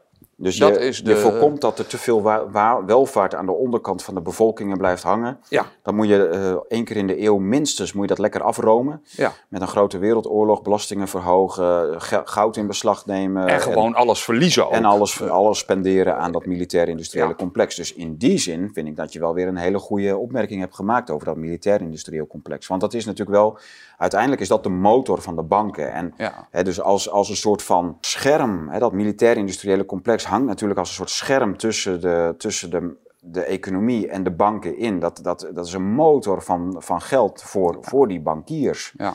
Dus ja, dat, dat speelt wel zeker mee, ja. Ja, en als het, als het leed onder de mensen maar groot genoeg is, dan zijn ze met alles wat je ze eventueel geeft ook weer blij natuurlijk. Hè? En dan gaan we met z'n allen weer uh, uh, proberen een gelukkig nieuw leven te starten. Nou, en we hebben de ellende achter de rug. Nee, dat zie ik anders. Mensen zijn gewoon voor één of twee generaties helemaal kalt gesteld en, en, ja. en uitgeput. Weet je, je put mensen uit. Je put ja. niet alleen maar hun geld en hun welvaart uit. He, wat we nu allemaal op hebben De geest? Nee, je put de geest uit. Je, put, je neemt de rust weg uit het bestaan van mensen voor een aantal jaren. Ja. Je, je slaat gaten in families met, met doden, gewonden. En mensen moeten elkaar extreem helpen. Komen in een staat van bewustzijnsvernauwing terecht. En het is puur overleven voor de, voor de, voor de, aan de basis, aan, voor de bevolking. En die bankiers die zitten, geld, die zitten garen te spannen natuurlijk. Want Ja. die, die profiteren aan alle kanten. Het geld, het geld wordt opgepot. En het is, uh, het is ook weer een soort concurrentieverhaal, want uh, bankiers uh, in, in, tijden van vrede kunnen iedereen die een goed idee heeft, die kan een eigen bank beginnen, moet aan bepaalde voorwaarden voldoen. Nou, de wet, wet geeft daar voorwaarden aan. Nou, voldoet u daaraan? Ja, dan krijgt u een bankvergunning, kun je een bank beginnen. En op een gegeven moment komt er nog een bank en nog Ja. een bank en nog een bank. En op een gegeven moment denken die grote tien bankiers van jongens, er zijn wel heel veel kleine bankjes. Ja. Dan kunnen we een beurskracht doen, we kunnen een oorlog be- beginnen, we kunnen zus of we kunnen zo. En dat zijn natuurlijk wel de dingen. En we, we weten allemaal die waanzinnig beroemde uitspraak van die moeder van die Rothschilds eh, tijdens de Eerste Wereldoorlog. Dat is een hele beroemde uitspraak. En eh, volgens mij vroeg een journalist aan de, aan de ja, materfamilias van de Rothschilds of haar zonen eh, erachter zaten met de Eerste Wereldoorlog. Oh. Ik, meen, ik meen dat dat het was toen met de Eerste Wereldoorlog. Oké.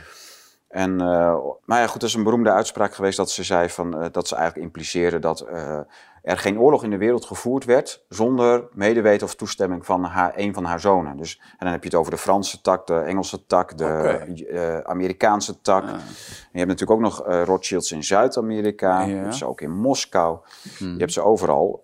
En die zitten daar natuurlijk gewoon uit naam van de geldklasse. Nou, Maar dat is interessant. Kijk, en er is nog een interessante lijn die ik af wil lopen. Oké. Dat is de, de christelijke lijn. Oké. Want, uh, dat, dat, vind ik, uh, dat vind ik zelf uh, uh, belangrijk. Even kijken hoor. Of we kunnen nog even gewoon de, de, praktische kant aflopen over Hamas en de oprichting van Hamas. Hmm. Dat is natuurlijk wel belangrijk, want dat, dat Wikileaks-boek, dat hebben we nog, dat hebben we niet, die lijn hebben we niet helemaal afgelopen. Dat is wel goed om nog even te doen. Ja? Hier staat dus alles in, samengevat, wat, er, wat de Wikileaks-kabels, dus de berichten van het Amerikaanse buitenlandse of ministerie voor Buitenlandse Zaken en de hele communicatie. En dat, daar staat heel veel in over Israël, Palestina, Hamas, PLO. En nou hebben we dus, uh, Wikileaks tweette dat dus. Israeli Defense Intelligence Chief Amos Yadlin in, in 2007. Dus in 2007 uh, zit hij in die, schrijft hij erover. Israel would be happy if Hamas took over Gaza because the IDF, het Israëlisch leger, yeah. could then deal with Gaza as a hostile state. Mm. Going on to downplay significance of Iran in Gaza as long as they don't have a port. Dus het is voor Israël belangrijk dat Hamas de boel overneemt, omdat dan Hamas als een terrorist, uh, of de hele Gazastrook als een terroristische vijandstaat kan behandeld worden. Ja. En hij gaat dan, en dus Wikileaks stelt dan dat die Amos Yadlin, die Israëli, uh, uh, verder gaat met het downplayen van het belang van Iran in Gaza.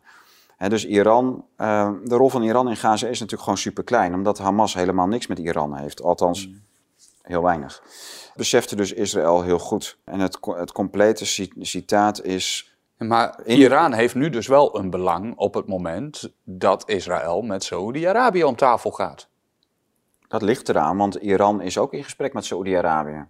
En als Iran zegt van, uh, uh, ja jongens, uh, maar jullie kunnen, laat Israël lekker met Saoedi-Arabië praten. Maar ondertussen weet, zit, zitten wij via de BRICS zitten we in een veel hechter verbond en, uh, en Saoedi-Arabië snapt dat wel. Want de Saoedi's zijn natuurlijk ook niet dom. Mm Ja, dus die weten donders goed wat ze, waar ze wat kunnen halen en, en, en krijgen. Maar oké, dus maar dat, dat is Israël er baat bij heeft? Ja, maar dat was dus in 2007. Ja. Blijkt dus het, het belang is uitgesproken door uh, die Yadlin van de Israëlische geheime dienst. Zij vonden het beter dat Hamas de boel overnam in de Gazastrook dan de PLO. Natuurlijk, die waren zo, die stonden zo close bij, bij Israël zelf. Ja. Uh, dat was eigenlijk gewoon, uh, er werd zoveel geld in gepompt. Uh, en Hamas was veel vijandiger. Ja. En daar hadden ze baat bij. Net zoals dat ze baat hebben bij, een, bij het, het, het Israël zogenaamd, dus de, bij ISIS, bij de opkomst van ISIS in, in Syrië. En dan zou je kunnen zeggen, ja, maar dat is dan vanwege Hezbollah, want Hezbollah en ISIS zijn ook geen vrienden. Nee, dat zijn ook doodsvijanden, dat klopt.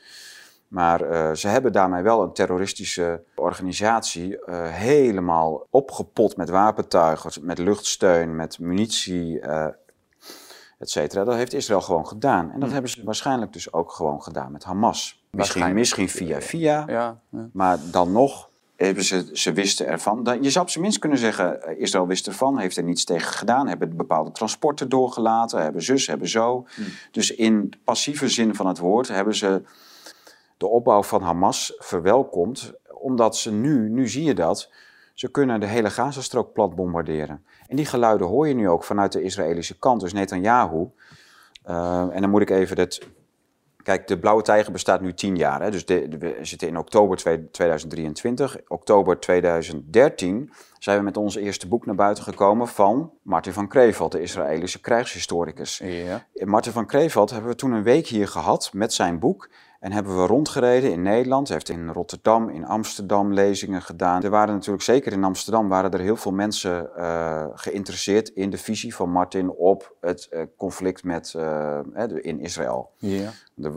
En hij heeft toen uh, heeft hij een paar lezingen gehouden in het Joods Historisch Museum en in dat debatcentrum in de Bali, volgens mij. Ja, de Bali is dat. Ja. En uh, daar heeft hij gesprekken gehad en lezingen gegeven over Israël. Wat mij als meeste bijbleef is dat hij zo waarschuwde voor Netanyahu. Dat was de olifant in de porseleinkast volgens hem. En het bizarre is dat Netanyahu ook een tijdje buiten beeld is geweest. Er zijn diverse premiers geweest en diverse partijen in, in tussentijd. Mm. Netanyahu is weer teruggekomen. Die zit eigenlijk al twintig jaar zit hij verstoppertje te spelen in de Israëlische politiek. Hij is er, dan gaat hij weer weg en dan is hij er weer een paar jaar. Mm. Maar het is de olifant in de porseleinkast. En dat zegt iemand, hè, een krijgshistoricus uit Jeruzalem, die echt rukzichtloos in datzelfde debat stelde dat wanneer er dreiging was, dat wanneer de Israëlische staat bedreigd zou worden, dat hij en iedereen in Israël er geen moment over twijfelen om, het, om de hele doomsday-machine van, want het is een nucleaire staat, Ja. hè, ze hebben kernwapens, Ja, ja, ja, ja, ja. om de hele doomsday-machine van, van die Iron Dome echt volledig te ontladen. Dus dat betekent niet alleen maar Palestina of de Palestijnse gebieden van de kaart vegen, maar de hele wereld. Dus dat, hij, hij zei dus dat Israël de kernwapens gericht heeft niet alleen maar op moslimlanden. Oké. Rusland, Europa, Amerika staan dus ook. Hè, dus hij, hij, zei, hij had het echt over een Israëlische doomsday-machine. Dus de hele wereld gaat mee. Wanneer Israël vernietigd zou worden, nemen ze de hele wereld mee. Dat, dat was zijn boodschap. En daar zou je dan een of ander begrip voor kunnen opbrengen. Dus van, ja, als, als Nederland vernietigd wordt weet je, door een eh, buitenlandse mogendheid. En wij hebben dan de mogelijkheid om te zeggen van nou ja, als, dan, als wij dan vernietigd worden, als dat vaststaat, hè, dus die, al die kernkoppen zijn gelanceerd, kunnen we niet meer terughalen, kunnen we niet meer. Dan drukken wij ook op de rode knop en dan gaan al onze kernbommen gaan af en die gaan ook naar de hele wereld en dan nemen we de hele wereld maar mee. Dus in, in zekere zin was het Ik ook nog wel weer. eh, Maar het is natuurlijk wel knetter, knetter hard. En Ja. dat tekent ook de, de instelling van Martin van Kreeveld. Plus, plus dat hij, hij was degene die waarschuwde voor Netanyahu. Dit is de olifant in de porseleinkast. Dit is een hele gevaarlijke jongen, die, die Netanyahu. Ja. Ja. Nou ja, op het moment dat je beschikking hebt over dat soort mogelijkheden, inderdaad, ja, dan. eh, Dus Netanyahu heeft zich ook de afgelopen dagen niet onbetuigd gelaten. Diverse regeringswoordvoerders hebben zich niet onbetuigd gelaten. Er werd opgeroepen om eh, de Gazastrook te nuken. Weet je, gewoon maar helemaal van de kaart te vegen. Want Bij zo'n event kun je je ook niet onbetuigd laten. Nou, Dat- eh, dat ik is- denk dat eh, als je kijkt naar andere oorlogen in de wereld en, en de, de kalmte waarmee eh, andere partijen reageren op zulke provocaties als die wij gezien hebben. Kijk, je moet wel snappen.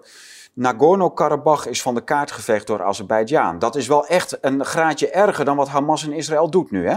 Oké. Dat is wel heel wat graadjes erger. Nagorno-Karabakh, daar is een genocide. De rest die overleefd heeft is naar Armenië. Die hebben een, hun hele regio, wat dus al duizenden jaren lang christelijk is, hebben ze nu moeten opgeven. Want ze zijn of uitgemoord of verdreven. Daar is even een Gazaatje gedaan. Hè. Dus wat Israël nu in Gaza wil doen, hebben ze vorige maand geoefend in Armenië, Nagorno-Karabakh. Ja.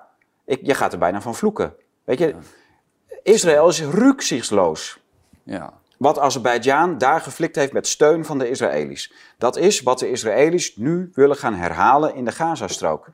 Dus Armenië is weggekocht, afgekocht. Hè, dus Armenië speelde geen rol meer, waardoor de Russen niet konden ingrijpen. Want normaal gesproken, toen Nagorno-Karabakh gesteund werd door Armenië, actief militair, deed Armenië dat met de steun van de Russen. Ja. Hè, dus die, die, die konden opereren omdat ze konden zeggen tegen de Azeris, ja pas op, want eh, is, eh, Rusland kan ook nog mee gaan doen. Dus dit is ook een opportunisme nu eh, van die hele oorlog in Oekraïne natuurlijk weer. Dus, Wat- dus, maar er wordt dus nu een stemming gekweekt in de, in de internationale media. dat de Gazastrook van de kaart geveegd kan worden. zoals Azerbeidzjan gedaan heeft met. Maar daar wonen niet 130.000 mensen in nee, de 2 Gazastrook, maar 2 of zo. miljoen. Ja, Precies. ja. Dat is weer. Maar het is gewoon een scenario. Ze hebben ge- geoefend. En eh, de, de hele internationale westerse pers heeft niets gedaan, niets gezegd over Nagorno-Karabakh. Het werd als een fait accompli neergezet. Er werd niets over moorden, niets over verdreven mensen. Er werd geen medeleven. Er werd niet Maar, opgeroepen om aan Azerbeidzjan van jongens, dit doen we niet. Stop ermee. Ja. Trek je terug. Laat de Armeniërs daar leven. Die in, in Nagorno-Karabakh. Hou die regio, la- laat die in hun waarde. Nee, werd als een fait accompli gepresenteerd. En eh, iedereen vond het prima. Met andere woorden, de westerse agenda lees je terug in de media. Dus de spreekbuizen van de, van de geopolitiek, dat, die, die, dat, dat lees je in de media. Dus als wij aan de westerse media moeten aflezen wat er precies aan de hand is, dan is het door het Westen gewenst dat Azerbeidzjan Nagorno-Karabakh kon innemen, alle mensen kon uitmoorden of verdrijven, dat Armenië eh, hun be- eh, haar bek zou houden, dat eh, Rusland daarmee met de handen gebonden staat, want Rusland is extreem behoedzaam in internationaal eh, opzicht. Dat hebben ze al in, Ja. dat, dat, dat hebben ze al jarenlang. Is dus- het, mag ik een extra lijn trekken nog? Nou, Zou het ook zo zijn dat China dit ook laat gebeuren omdat hij nu azen op Taiwan? maar eh, China is nog veel behoedzamer. Ja, dus de, maar die het- azen, die Ja, willen Taiwan. Nee, ja.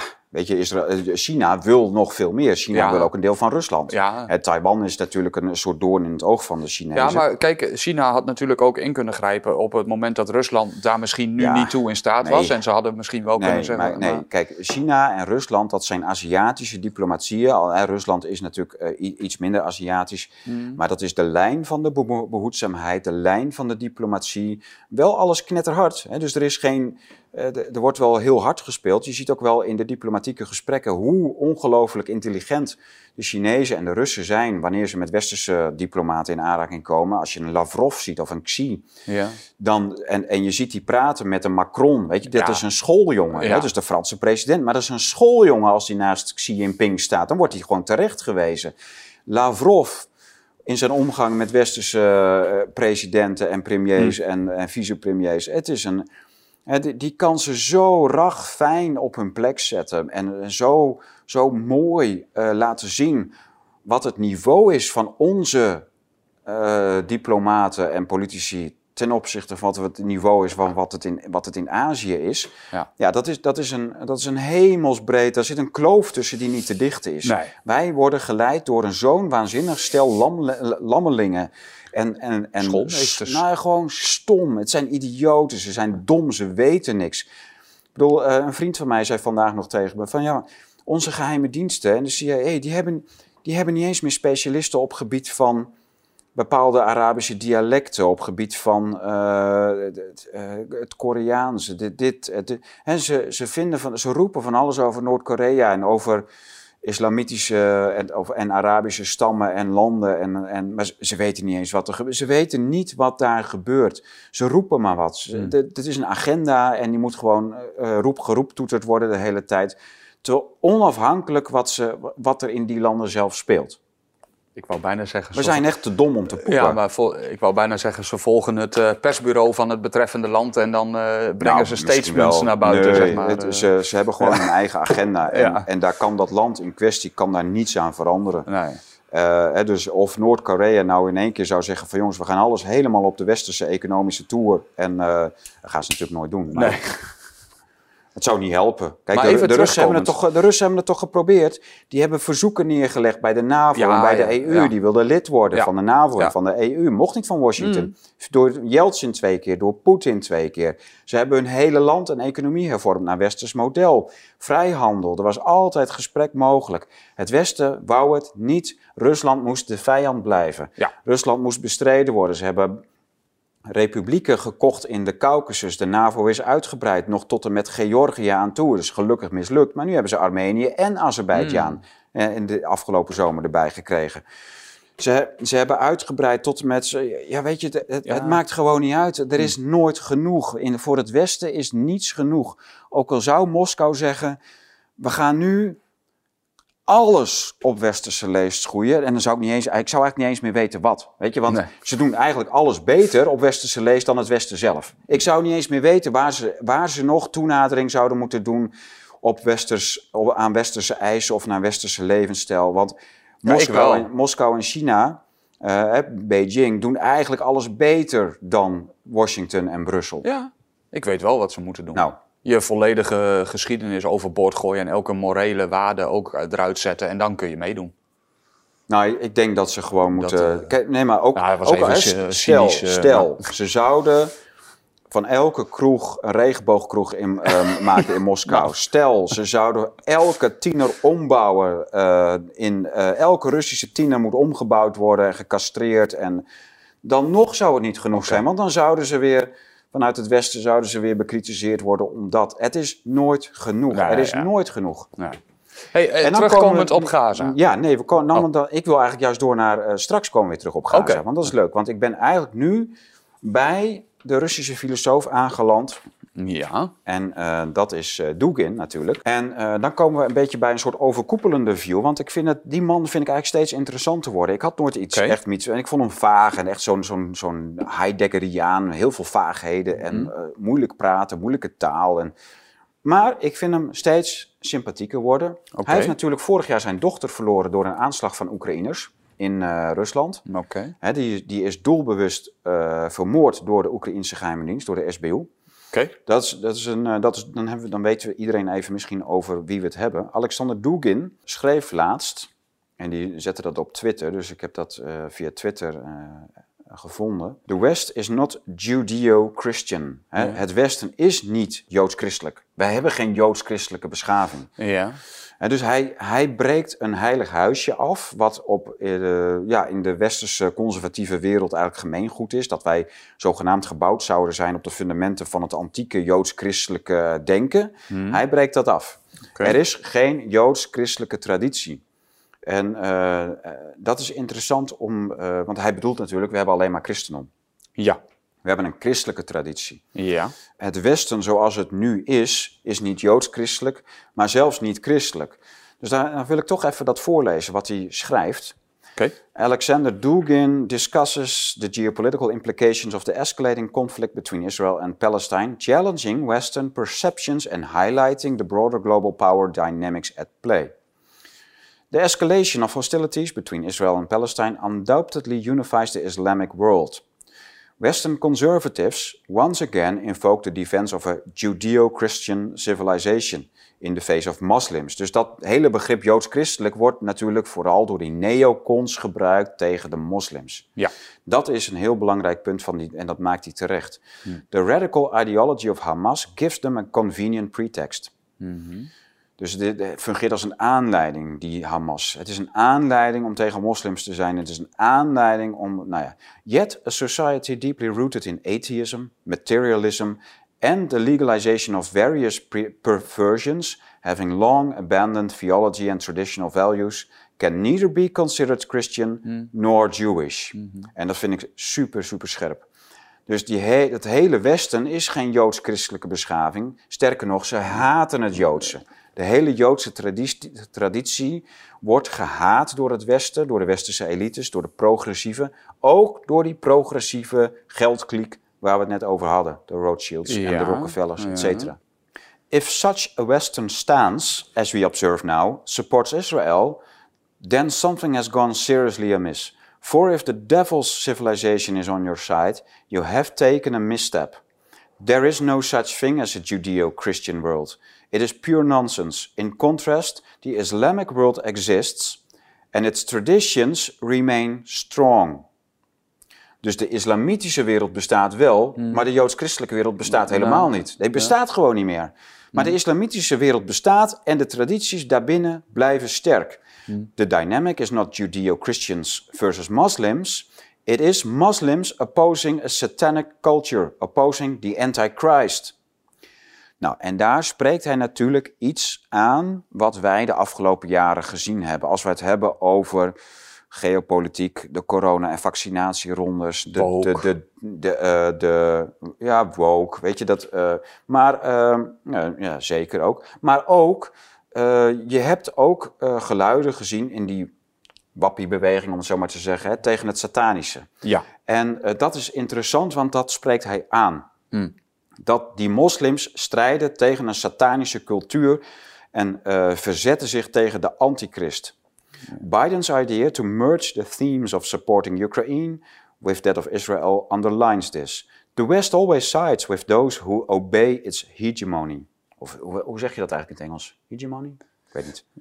Misschien iets met money. Hegemony. Muslims were not enemies of Ukraine or allies of Russia except eschatologically awakened Iran en Syria. Dus die Iran en Syrië zijn natuurlijk mhm. bondgenoten van Rusland. Maar voor de rest zijn moslimlanden niet traditioneel vijanden van Oekraïne en vrienden van Rusland. Mm Integendeel. Russia represents a pole in a multipolar world. Islam represents a pole in a multipolar world.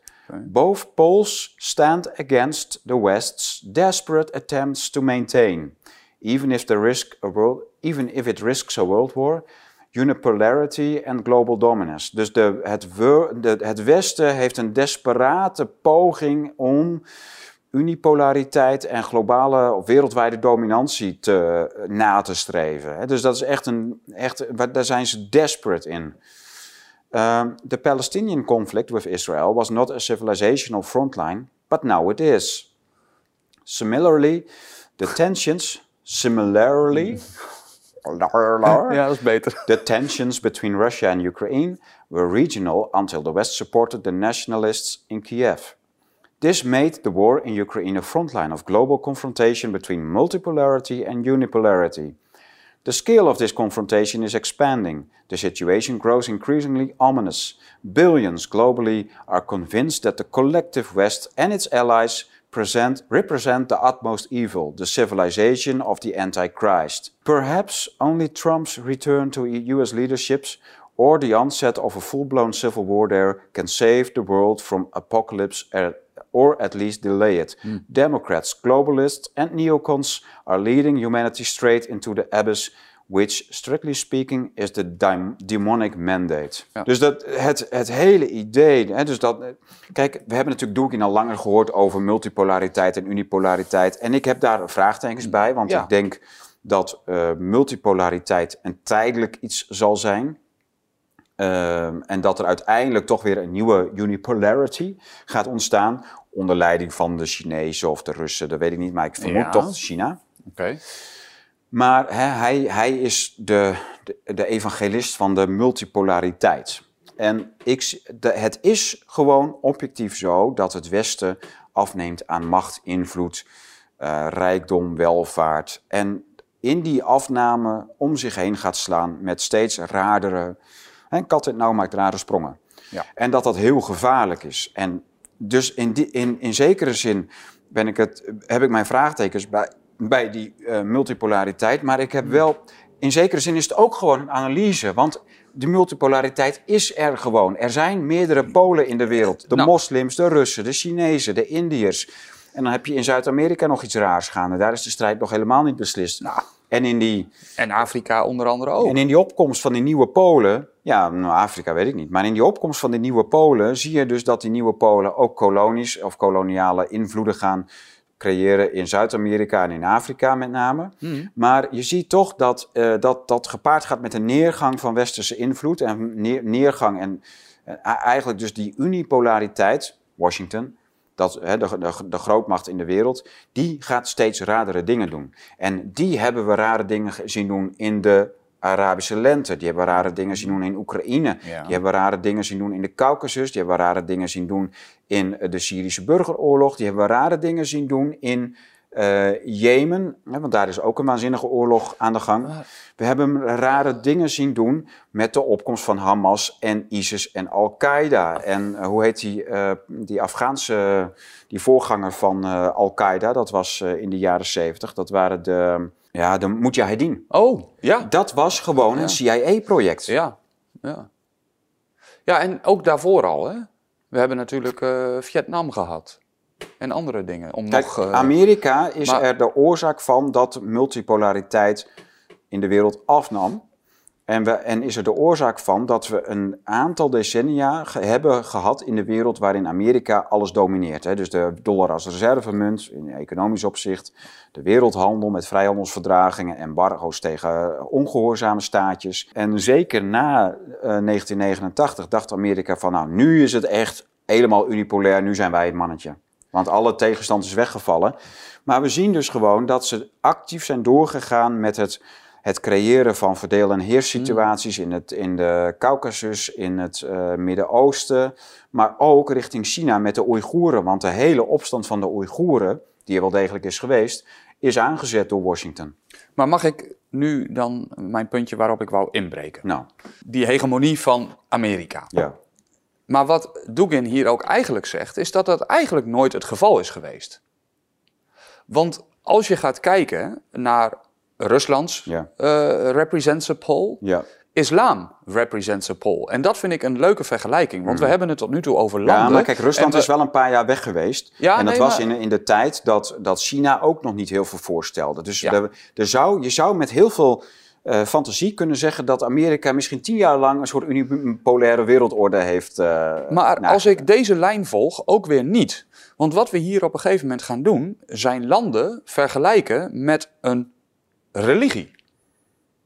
En dan komen we op een punt. Islam is er natuurlijk altijd geweest. Is nooit. Nee, en, nee het is niet een land. Kijk, Rusland is een land, islam is een religie. Ja, Maar, hij, uh, hij zegt dat als een Pool in een multipolaire wereld. Ja, maar dat, hij heeft het niet over de islam als land. Als er, in Rusland heeft hij wel over als land. Dus ja, hij, maar hij heeft ik vind dat een bijzondere... Want dan nou, ga je dus vanuit een andere hoe kijken nee, naar, naar een hegemonie. Kijk, eh, er is maar één... Je hebt een economische nee, Er is maar één etnostaat in de wereld en dat is Israël. Dat is de enige etnische uh, gedefinieerde staat in de hele wereld. En dat daar minderheden in leven, leven doet daar niets aan af. Hmm. wonen, de moslims hebben ze eigenlijk allemaal geoutsourced naar die Palestijnse gebieden. Maar in Israël leven ook christenen. En leven ook een paar moslims. Maar dan leven katholieken, uh, orthodoxen, hmm. van oudsher ook. En... En, en natuurlijk nog Alewieten leven daar ook een paar. Dat zijn allemaal wel kleine minderheden. Dat is de, de godsdienst van um, Assad. Oh. Dat is ook een Alewiet. Oké. Ja, maar daar, daar leeft natuurlijk van alles. En, maar Israël is wel gedefinieerd, nou, wat we dan ook zagen in de Balfour Declaration, eh, the great home for, for the eh, Jewish people. Ja. ja. Uh, een, een, national home for the Jewish people. Dat is natuurlijk zo. Israël is de enige etnostaat in de wereld. En Rusland is niet uh, etnisch homogeen. Integendeel, Rusland is misschien de meest, uh, hoe, hoe, zeg je dat eigenlijk, uh, divers, divers genetische staat in de ja, wereld. Met, ze hebben ook drie officiële staatsreligies. Osla, christendom is het belangrijkste, maar de islam en het... Um, en dat, uh, dat, dat, dat heidendom, dat Aziatische heidendom, dat is, uh, dat is ook een... Boeddhisme? nee, ja... Hindoeïsme? Nee, het is, het is een soort voorouderverhering. Dus het is echt een, een oeroude Aziatische godsdienst. Maar daar zie je mengvormen. Kijk, je, als, je daar in, als je in Rusland op bezoek bent in islamitische gemeenschappen, dan zie je dat het ook naadloos vermengd is met die traditioneel heidense godsdiensten. En die voorouderverering zie je daarin terugkeren. En dat is echt niet islamitisch. Dat is echt een. Eh, echte radicale moslims eh, die vinden dat verschrikkelijk. Dat, dat, dat daar nog op die Aziatische steppen moslims wonen die ook vooroudervereringen en dergelijke hebben. Dus daar zijn mengvormen. En, maar Rusland is de meest, of de minst etnisch homogene staat in de wereld. Rusland is de minst religieus homogene staat in de mm. wereld. En dus dat, dat, is, dat zijn wel tegendelen. En natuurlijk is de islam ook een vat vol tegenstrijdigheid. Er is geen centraal leergezag, zoals in de katholieke kerk. Er zijn allerlei scholen die tegen elkaar strijden. Er zijn mm. zelfs, je hebt de Arabi, Arabieren versus de Perzen.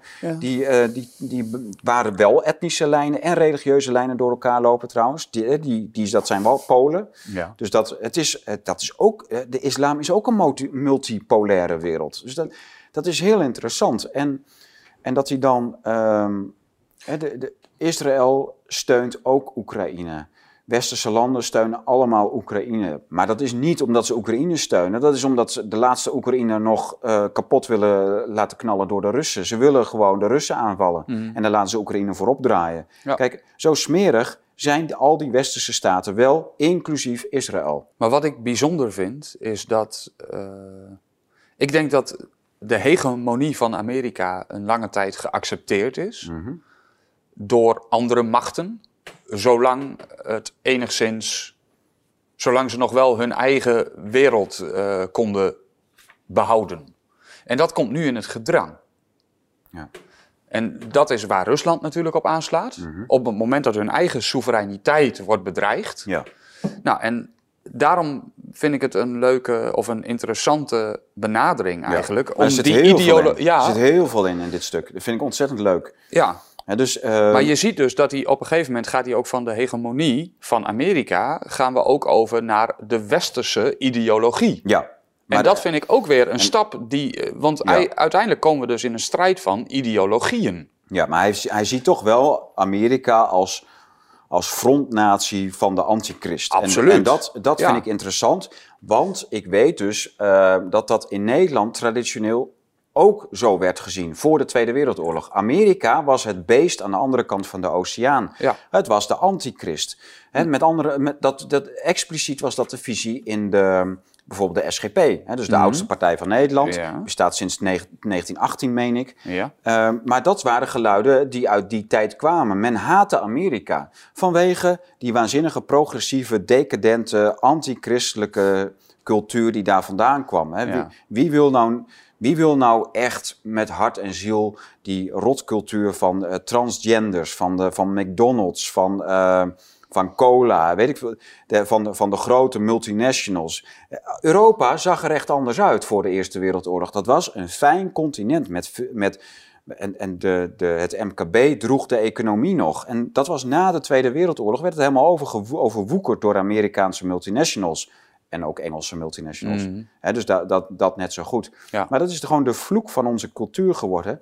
En Dugin constateert dus terecht dat de joods-christelijke cultuur, voor zover dat al bestond, nu niet meer bestaat. Ja. En hij uh, suggereert dus terecht dat de Joodse cultuur niet bestaat en de christelijke cultuur wellicht alleen nog bestaat in Rusland. Dus dat je Rusland als een laatste christelijke natie zou kunnen zien, die dus voor de moslims heel, uh, zeker voor beschaafde moslims, heel aantrekkelijk is als bondsgenoot in hun strijd tegen de antichrist en de satanische cultuur. En dus dat die satanische cultuur bestaat is natuurlijk logisch. Robert Lem, vertaler en, en publicist, waar wij diverse boeken van uh, hebben uitgegeven, ja. heeft ooit ook een boek uitgegeven van Jozef de Maistre. En dat boekje heet De Satanische Revolutie. Dat gaat over de Franse Revolutie. Okay. Iedereen in Europa die traditioneel was, gewoon elke christen wist, de Franse revolutie is een satanische revolutie.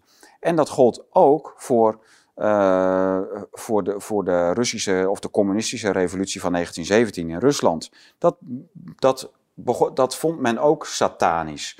En Rusland is op de weg terug, hersteld daarvan en, en heeft het christendom weer als staatsgodsdienst in de grondwet verankerd. Mm. En handelt daar ook naar. Weet je, het, het, het brengt het abortuscijfer steeds verder terug. Transgender gedoe heb je daar niet. Het is waar, waar, onze cultuur mee vergeven is, namelijk via dat seculiere onderwijs, uh, het, het, uh, het laten twijfelen van, van kinderen, het onzeker maken over hun seksualiteit of seksueel bewust maken en actief maken. Dat gebeurt allemaal via die seculiere, satanische cultuur die aan zelfhaat ten onder gaat en ons in feite onze kinderen ontneemt. Dat, dat is gewoon zo. Hmm. Daar kun je niet anders naar kijken. En, en ik vind ook wel dat dat een element is wat in onze. Uh, uh, ja, hoe wij omgaan met Israël, zeker in, in de christelijke hoek, ontbreekt dat. Je hebt natuurlijk de evangelicals uh, en de, en de orthodoxe protestanten, die zijn van oudsher enorm pro-Israël. Hmm. Omdat ze vanuit dat eschatologische kijken naar de, naar de herrijzing van dat, uh, van dat bijbelse Israël. Dat vinden ze allemaal prachtig mooi, nou, want, ja. want de, de, het boek Openbaring, de apocalyps, gaat weer in vervulling, zien, ja. zien ze dan. Maar met, maar alle respect, we hebben het hier echt over een satanische cultuur. Die, Israël is een seculier, atheïstisch land, rabiaat antichristelijk, maar ook best wel rabiaat anti-orthodox Joods. Ook wel, weet je, dat is echt, die orthodoxe Joden is een kleine groep in Israël, maar die liggen ook in eigen land onder vuur. Die hebben ook best wel zwaar te verduren. Dus, maar de christenen helemaal. En uh, de moslims, ja, weet je, dat, dat is, dat, met alle respect, het is niet de meest vervolgde minderheid in het land Israël. Dat zijn de Palestijnse christenen. Ja, dat had je gezegd. Ja, de, de, ja dat, dat is gewoon zo. Ja. En ja, wat wil je dan nu? Want de slachting van Hamas tegen Joden, et cetera. Nou ja, weet je, als je dingen in perspectief wil zetten, prima. Dan, uh, dan haal ik uh, Nagorno-Karabakh erbij vorige maand. Waar Azerbeidzjan met steun van Israël de boel daar uh, schoonveegt. Ja. Kijk, dat is de, het gedroomde uh, maar laten we, dat is de natte droom van al die neocons die zeggen: gooi Gaza maar in de zee. Ja, maar dan wil ik hem nu dus. Oké, dan zijn we nu terug bij de huidige situatie Gaza. Ja. Daar zijn, dan hebben we nu het cirkeltje een beetje doorlopen. Ja, maar ja, goed. Uh, dat, we zullen wel meer uitstapjes maken. Ja, maar Ik, vind dit, ja, ik, vind dit, ik vind het mateloos interessant en ik. ik... er zitten, en zonder dat je dat je gelijk hebt over kant kiezen en zo. Nee, er zitten zoveel aspecten aan dit hele conflict. Ja. En het doordraaien van, van het publiek laat ook zien dat men zo enorm aan het kanten kiezen is. Alsof nou. het een soort nieuwe hobby is die het kantklossen van vroeger uh, vervangen heeft. We moeten, in alles moeten we kanten kiezen. En ook gaat het over een conflict in Tibet of een conflict zus of zo. Jongens, het gaat om een analyse. Wat is er nou, erg, wat is er nou gebeurd? En wat is er de laatste eeuw gebeurd? Wat perspectieven gaat het om? Wat is, wat is het bredere perspectief? Als je, dit, uh, als, je, als je je zo laat opnaaien door emoties vanwege een paar filmpjes, wat gewoon ISIS-tactiek is van uh, een jaar of vijf, zes, zeven geleden. Ja, sorry, maar dat is natuurlijk geen geopolitieke analyse. Nee, dan moeten we denk ik nu langzamerhand ook een beetje toe naar een uh, eventueel wat staat er te gebeuren en waar mhm. gaan we nu naartoe? Hè? Want we hebben nu de hele achtergrond wel behoorlijk uh, uitgevrongen, denk ik. Weet ik niet, ik, misschien dat er nog meer voorbij komt. Maar, ja, ja, maar. uh, maar de reactie, de eerste reactie is natuurlijk ja, shock en ik hoor iedereen zeggen eigenlijk, dat is het standaard verhaal wat ik hoor. Ik ga geen kant kiezen, uh, we moeten praten over vrede. Ja. Dat is elke analyse die ik hoor. Ik vind het te ingewikkeld. Ik wil me er niet in. Uh, nou, ja, ik, ja, maar we moeten ook praten over vrede. Ja. Want uh, als je nu de reactie van Netanyahu en de, de regeringswoordvoerder nou, ziet. Daar dan, wou ik naartoe. Dan vrees ik echt voor Wereldoorlog 3. En, en, ik wou ook even Ben de, Shapiro benoemen. Want, ja, die ja, helemaal... zo op. Want, want de, de Russen hebben natuurlijk negen jaar lang vermeden om al die westerse provocaties voor die nieuwe wereldoorlog in te gaan. Die hebben ten, ja, het is, het is gewoon hemelschrijend, want ze hebben hun eigen etnische Russen in Oekraïne jarenlang af moeten laten slachten om maar niet op die provocaties van het Westen in te gaan. Oekraïne, Kiev, heeft met behulp van onder andere door Nederland getrainde politieagenten en uh, death squads, hmm. hebben ze 32.000 etnische Russen, uh, met name kopstukken uit het oosten, hebben ze geliquideerd. Ja. En dan voornamelijk in Oekraïne of binnen, binnen de oude Oekraïnse grenzen, maar ook in, in Rusland zelf. De dochter van Dugin en nog een aantal uh, vloggers en journalisten. Die SBU, die heeft dus echt vele, vele doodseskaders getraind door ons uh, echt expliciet Nederlandse. Ik, ik heb die mensen gesproken die dat gedaan hebben, die er op een gegeven moment achter kwamen. Jongens, we zijn doodseskaders aan het trainen. We zijn helemaal geen politiemissie aan het doen. We, zijn, we trainen hier doodseskaders. Ja. Als mensen die daar de trainingen hebben geleid, uh, naar buiten komen en, en, zeggen van jongens, wij hebben die doodseskaders getraind. En er werd ons voorgehouden dat we gewoon politieagenten uh, aan het trainen waren, maar dat was niet zo. Ja, dan, dan weet ik, die zijn hun leven niet veilig natuurlijk. Nee, dus dat is, dat is heel lastig. 30.000 mensen die vermoord zijn. Ja. Hoe? Ja, ik, ik kan er met mijn verstand dan niet bij hoe zoiets. En ook dat verhaal van uh, Nagorno-Karabakh. Karabach in, oh. in uh, Azerbeidzjan. Ja. Dan heb je het ook over, eh, jij zegt 100.000 mensen die gevlucht zijn. Dat betekent nog wel dat er minimaal 30, 40.000 ook. Ja, er zijn natuurlijk altijd mensen die weigeren te vluchten en die worden afgemaakt. Ja, ja er zijn de, maar dat is gewoon. Dit, een oorlog. Maar je hoort er niks over. Nee, exact. Je hoort er niets over, nee. En dat is, de, dan denk vind je, je kunt allemaal wel heel begaan zijn met Israël en, en, en, Hamas. Maar voor mij is het ver van mijn bed. Maar als je het per se over wil hebben, ja, dan heb ik nog wel een paar andere voorbeelden. Weet je, waar, waar we. Kijk, ik vind de Groningse aardbevingen zijn dicht bij mijn bed. Al, al, al is het omdat je er ligt te trillen in je bed. Maar uh, zo zijn er, ja, mijn huis mijn, gaat kapot, weet je. En er wordt ook niks aan gedaan. Nee. Ik heb een fundament nodig wat 9 ton gaat kosten. Dat krijg ik niet, omdat nou eenmaal de grens ergens anders getrokken is waar er wel verstevigd wordt. Je ja, woont, uh, ik kan, ik kan oneindig doorgaan bij zaken waar ik wel wakker van kan liggen. Al is het maar omdat ik er wakker van moet liggen. Maar als je het gewoon, als je over geopolitieke spanningsvelden hebt, ja, dan moet je niet natuurlijk heel emotioneel je laten meeslepen door drie, vier filmpjes. Klopt. En dan navel gaan staren op de navel der aarde. En net doen alsof er verder in de hele, de hele wereld niks anders gebeurt.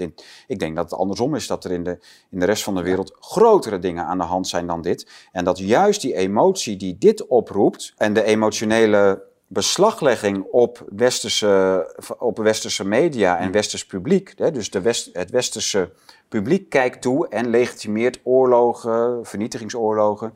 dus als het westerse publiek niks doet, kan Israël zijn gang gaan, kan Washington zijn gang gaan, waar dan ook in de wereld.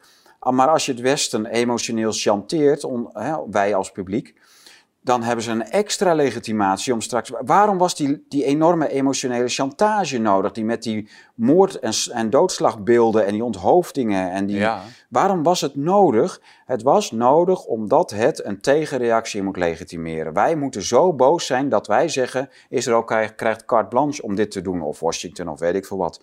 Nou, als dat, als dat echt gebeurt, als dus de regering van uh, Netanyahu in feite een carte blanche krijgt ja, dan, dan is de Derde Wereldoorlog een feit. En dan is zijn al die westerse pogingen om dat in Oekraïne te realiseren, of om dat in, ja, in Afrika te realiseren, of in Syrië of zo. Weet je, het zijn nog steeds brandhaarden, daar niet van. Maar je hebt in één keer gewoon de grote bom uh, aangekregen, dat lontje brandt. En we wachten op de ontploffing ervan, want het, het, gaat, het gaat echt... Uh... Nou, ik, ja, ik vind dit wel echt een... Uh... wat je kan doen is bidden dat, men, dat, dat die knop niet ingedrukt wordt. Nou, en het feit dus dat uh, Netanyahu zich zo expliciet keihard uitspreekt... vind ik echt wel een, een, ja. vind ik een, een bedreigende situatie, ja. om het zo te zeggen. Mm um, dan, dan zitten we eigenlijk al in de derde wereldoorlog nu. Want ja, je gaat altijd achteraf uh, vaststellen wanneer het punt was dat het geëscaleerd is natuurlijk. Nou, dat hebben we al gehad. Ja.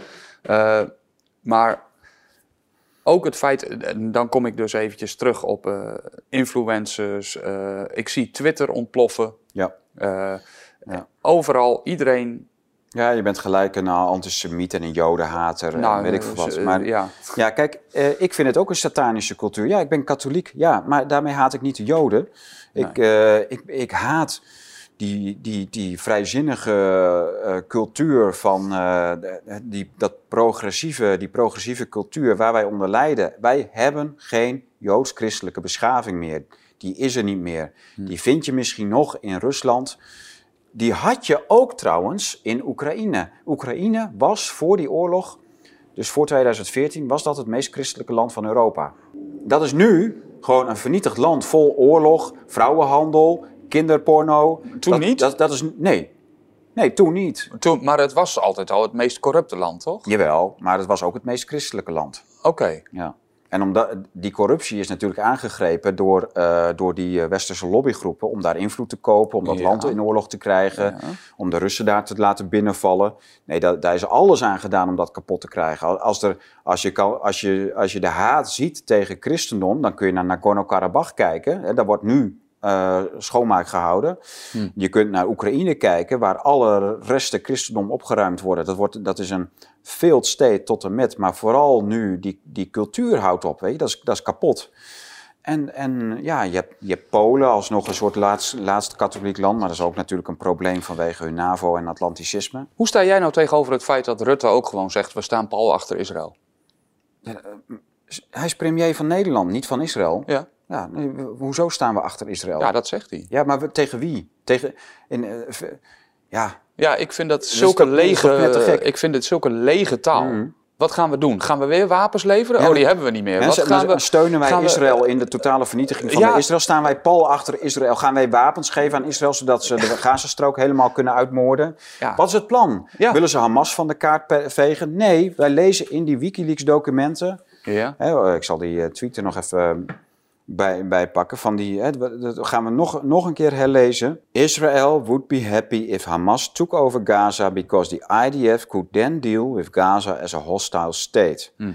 He dismissed the significance of an Iranian role in a Hamas-controlled Gaza, as long as they don't have a port. Dat is de hele quote, dat is een, vanuit een Amerikaans rapport, dus van een Amerikaanse diplomaat. Dat is officieel vastgelegde Amerikaanse taal. Dus die uh, Israëlische inlichtingofficier. En hij is ook niet de enige. Het is ook allemaal wel zo uitgebreid gedocumenteerd. Dit boek gaat er nog weer dieper op in. moet je gewoon lezen. Al is het omdat je het per hoofdstuk los kan lezen. En omdat er per hoofdstuk een wereldregio behandeld wordt. En je kunt, je kunt een hoofdstuk over je kunt algemeen, eh, een algemeen hoofdstuk lezen over, over wat, hoe Amerika opereert. Je kunt iets lezen over het internationaal strafhof, eh, strafhof en de Amerikaanse eh, oorlogsmisdaden. Over Europa, over Rusland, over Turkije. Dat zijn allemaal aparte hoofdstukken die je los kunt lezen. Dat zijn essays van 20, 30 bladzijden. En dan weet je eigenlijk in grote lijnen alles over hoe zo'n gebied door Amerika in kaart gebracht is. Wat daar gebeurt, hoe ze zo'n... Ja, hoe hun invloed daar is en wat ze daar willen. Ja. Dus ja, kijk, je kunt het over Israël hebben en over Hamas en over gruwelijke filmpjes en uh, emotioneel gaan doen over, een, over een paar onthoofdingen. Maar jongens, dat gebeurt toch al tien jaar lang. Ja. Er worden in Frankrijk mensen van de straat gereden door, uh, door een paar uh, doorgesnoven truckers. Tuurlijk heb je Bataclan gehad met ook weer doorgesnoven terroristen. Er was allemaal grootschalig drugsgebruik. De banden met de CIA en de inlichtingendiensten hangen nu boven in de lucht. Dat is allemaal maar heel vaag, maar het is er wel. En uh, dat die grenzen maar niet dicht willen. Niemand wil die grenzen sluiten. Ja, als je corona hebt, dan moeten de grenzen, kunnen ze in één keer dicht. Want corona kun je aan de grens wel tegenhouden. Ja. Maar, eh, maar een ongebreidelde Afrikaanse en Midden-Oosterse immigratiestroom, die kun je niet tegenhouden. Nee, Dat, nee. dat kan niet, jongens. ja. ja, dat zeg je wel. Dat is wel heel mooi, hè? Dat, zijn die, dat is de satanische elite, dat is die satanische cultuur waar Doegen het over heeft. Dat, nou, is, eh, dat is gewoon apocalyptisch wat, wat er aan de hand is. Nou, als ik dit soort dingen dus allemaal tot me door laat dringen en, en ik zit erover na te denken, Tom, dan denk ik nog wel eens bij mezelf, welke beschaving hebben wij überhaupt nog om te beschermen? Ja, ik denk, ik, ik hou altijd hoop uit, uit, uit de medemens, gewoon uit de, gewo de gewone mensenlaag. Ja, maar als je dan boven je hoofd dit soort dingen gebeuren en laten we nu zeggen dat uh, door inmenging van weet ik het wat, Israël de volledige Gazastrook wegveegt. Dan dan breken er wereldwijd ja. uh, conflicten uit. Mhm. En de, er hoeft maar één gek te zijn die, die op een knop drukt. En dan is het einde. Om het even heel zwart uh, te tekenen. Het, uh, ja, de Doomsday Machine. Maar dat was... Dat, kijk, de Amerikanen zijn ook gek genoeg. Hè? Laten we dat niet uitvlakken. Die Biden en alles wat erachter zit is gek genoeg. Nou, Biden niet meer. Nee, maar... dat wat, wat erachter zit, zit wel. Ja, daarom. Nee, maar kijk, je hebt op een gegeven moment, een vriend van mij zei dat ook, uh, Erik van Goor, die laatst in de studio was, die zei dat, dat op een gegeven moment waren de Russen niet meer welkom bij de, bij de, uh, als controleinstanties bij de Amerikanen voor atoomproeven en dergelijke. Ja, Toen bleek dus dat toen dat die Russen afwezig waren, want dat deden ze als wederzijdse controle. Kijk, als je atoomproeven houdt, dan is het fijn om andere mensen, andere, andere vertegenwoordigers van een nucleaire grootmacht erbij te hebben, zodat ze niet, als het misgaat, als zo'n proef misgaat, dan weten ze in ieder geval van, joh, het is een proef geweest. En dan, hè, dan gaat in Moskou gaat niet de Doomsday-machine aan. Ja. Hè, maar dat is, toen die Amerikanen op een gegeven moment weigerden om de Russen er nog bij te houden, hebben ze dus ook onaangekondigd proeven gedaan. En dat is een paar keer bijna misgegaan. Ja. Dus als het was misgegaan, dachten ze in Moskou van, fuck, we worden nucleair bestookt. De, de atoomoorlog is begonnen. Hop, er was toen toch ook, eh, maar ook bijvoorbeeld uh, de Cuban Missile Crisis is toch ook zo één? Dat er echt, dat het op ja, één of twee... nog in de Koude Oorlog tijd. Ja, maar dat, er één of, dat het op één of twee individuen nou aankwam, Dat, dat de wereld niet uh, in puin lag. Ja, en die, maar die Amerikanen, die zijn zo gek dat ze, hè, de, dus het, het simpele feit dat er geen vertegenwoordigers bij zo'n atoomproef bij, zijn, hè, dus dat je dat aangekondigd doet, we gaan proeven houden, we gaan... Uh, uh, nee, gewoon, dat ging gewoon bijna mis, joh. Dus we waren al een paar keer, als het aan Amerika had gelegen, waren we al bijna in een doomsday beland. Klopt. Hè, maar Het is echt het... en die lichtzinnigheid van de Amerikanen, die zie je echt ook bij Netanyahu. Martin van Kreeveld waarschuwde er op, bijna op de dag nu tien jaar geleden voor pas op, dat het is een olifant in de porseleinkast, niet toerekeningsvatbaar, het is een hardliner. En, en dan zie je dus ook in, dat er in 2007 al zo'n inlichtingenofficier zegt van ja, maar wij willen graag dat Hamas de boel overneemt, want dat legitimeert een oorlog van Israël vers, naar de Gazastrook toe. En, ja. en ja, Martin van Kreeveld heeft ook aan de orde gesteld dat bij gebrek aan oorlogen het IDF, dat Israëlische leger, dat dat aan het verwateren is. Ja. Dus de, de papieren tijger ja, dat, dat, dat weet eh, hij ook deels aan de, aan de vrouwendienstplicht, mhm. maar ook aan het gebrek aan oorlogen. Mhm. En natuurlijk weet de legertop dat, weet de inlichtingen, Netanyahu weet dat, dat je oorlogen nodig hebt om dat leger sterk te houden, maar ook om op nationaal level om de bevolking weer achter zich te krijgen en, en een noodtoestand uit te kunnen roepen en iedereen support het. En dan krijg je op een gegeven moment dus een dag waarbij op een ochtend paraglidende Hamas-terroristen. Soepeltjes door de lucht aankomen uh, tuffen met een, uh, met een brommermotortje in hun paraglider. Daar overal in Israël, in diverse dorpen, uh, slachtoffers maken, gijzelaars meenemen. Ja. Die vernederen, filmpjes ervan maken, moord, wat, wat moordfilmpjes publiceren op internet. En wat krijg je dan? Uitgerekend door deze strategie. Ik bedoel, is het doelmatig? Wat wil Hamas? Ja, wat, ja. Nou, dan denk ik, ze willen maar één ding. Ze willen elke Israëli het gevoel geven, wij kunnen zo bij jou in de achtertuin landen. Je bent nergens meer veilig in jouw eigen land. Ja. Dat gevoel moesten de Israëli's krijgen. Dus welk gevoel krijgen de Israëli's nu allemaal? Ho, wij zijn, geen van allen is veilig. Wij zijn, geen van ons is nog veilig, dus wij gaan als één man achter Netanyahu staan. Ja.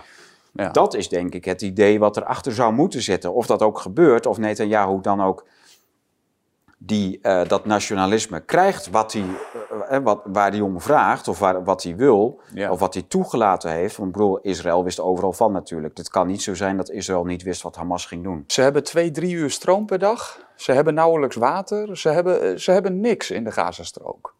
Nou, ze hebben misschien een hele groene energie met zonnepanelen en windmolens. ja, dat denk ik wel, ja.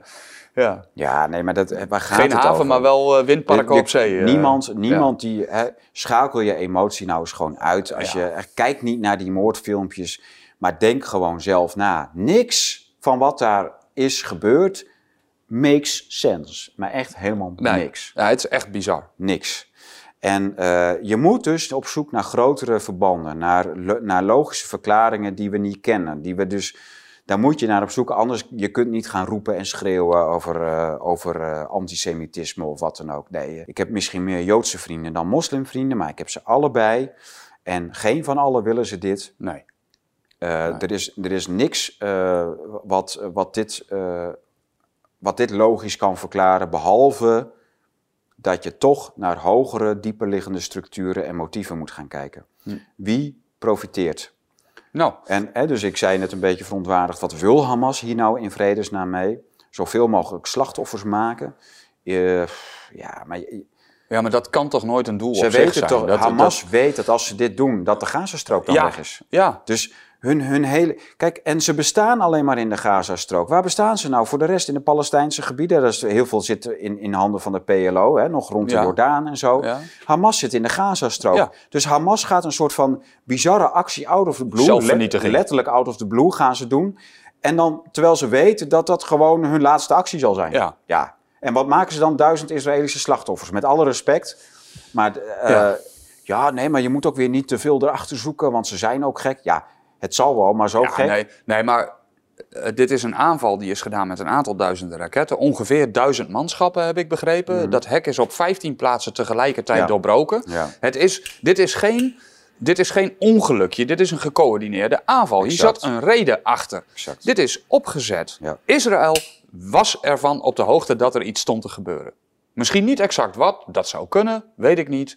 En wat jij dus aangaf, dat vond ik wel weer heel interessant, is dat ze er dus voor hebben gekozen om troepen weg te halen. Ja. Met andere woorden, ze hebben de poort Ja, opengezet. Netanyahu heeft dat gedaan. Nou. Die heeft de troepen verplaatst. Dus Ze hebben de poort opengezet. Er werd niet geantwoord op noodoproepen van, eh, van Israëli's in die dorpen.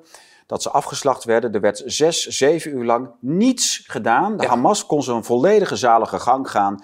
En eh, kon die filmpjes maken. Kon, eh, kon in alle rust die paragliders de lucht insturen. Er zijn ook mooie filmpjes van gemaakt. Dat Ja. we ze de lucht in zien gaan. En ze gingen vliegen. En toen kwamen ze aan. En eh, hè, dan kreeg je een filmpje vanaf dat festival. Dat Ja. die terroristen daar komen landen. ja, Nou ja, als je een Iron Dome in, in, eh, in, in werking hebt en je, en je noemt het een Iron Dome, dan wa- was er geen enkele paraglider überhaupt die grens met Israël overgestoken. Dat kon niet. kijk, er zijn, eh, ik zag een filmpje voorbij komen van een vrouw, ex-militair. Die had eh, ook eh, heel lang gediend. En die zei van, er, er kan nog geen muis langs dat hek lopen zonder dat we het weten. Daarom. Ja, maar dat is altijd door de Israëli's gezegd. Ja. En dan zou dit in één keer kunnen gebeuren? Nee, dat, Ja. dat kan niet. Dat gaat echt niet. Nee. Nee, dus het, eh, hey, ik was even nieuwsgierig om dit even los te laten. Ja. De laatste alinea vond ik in Alexander Dugins verhaal. Ja, De naam komt toch weer, de grote T. Trump. ja.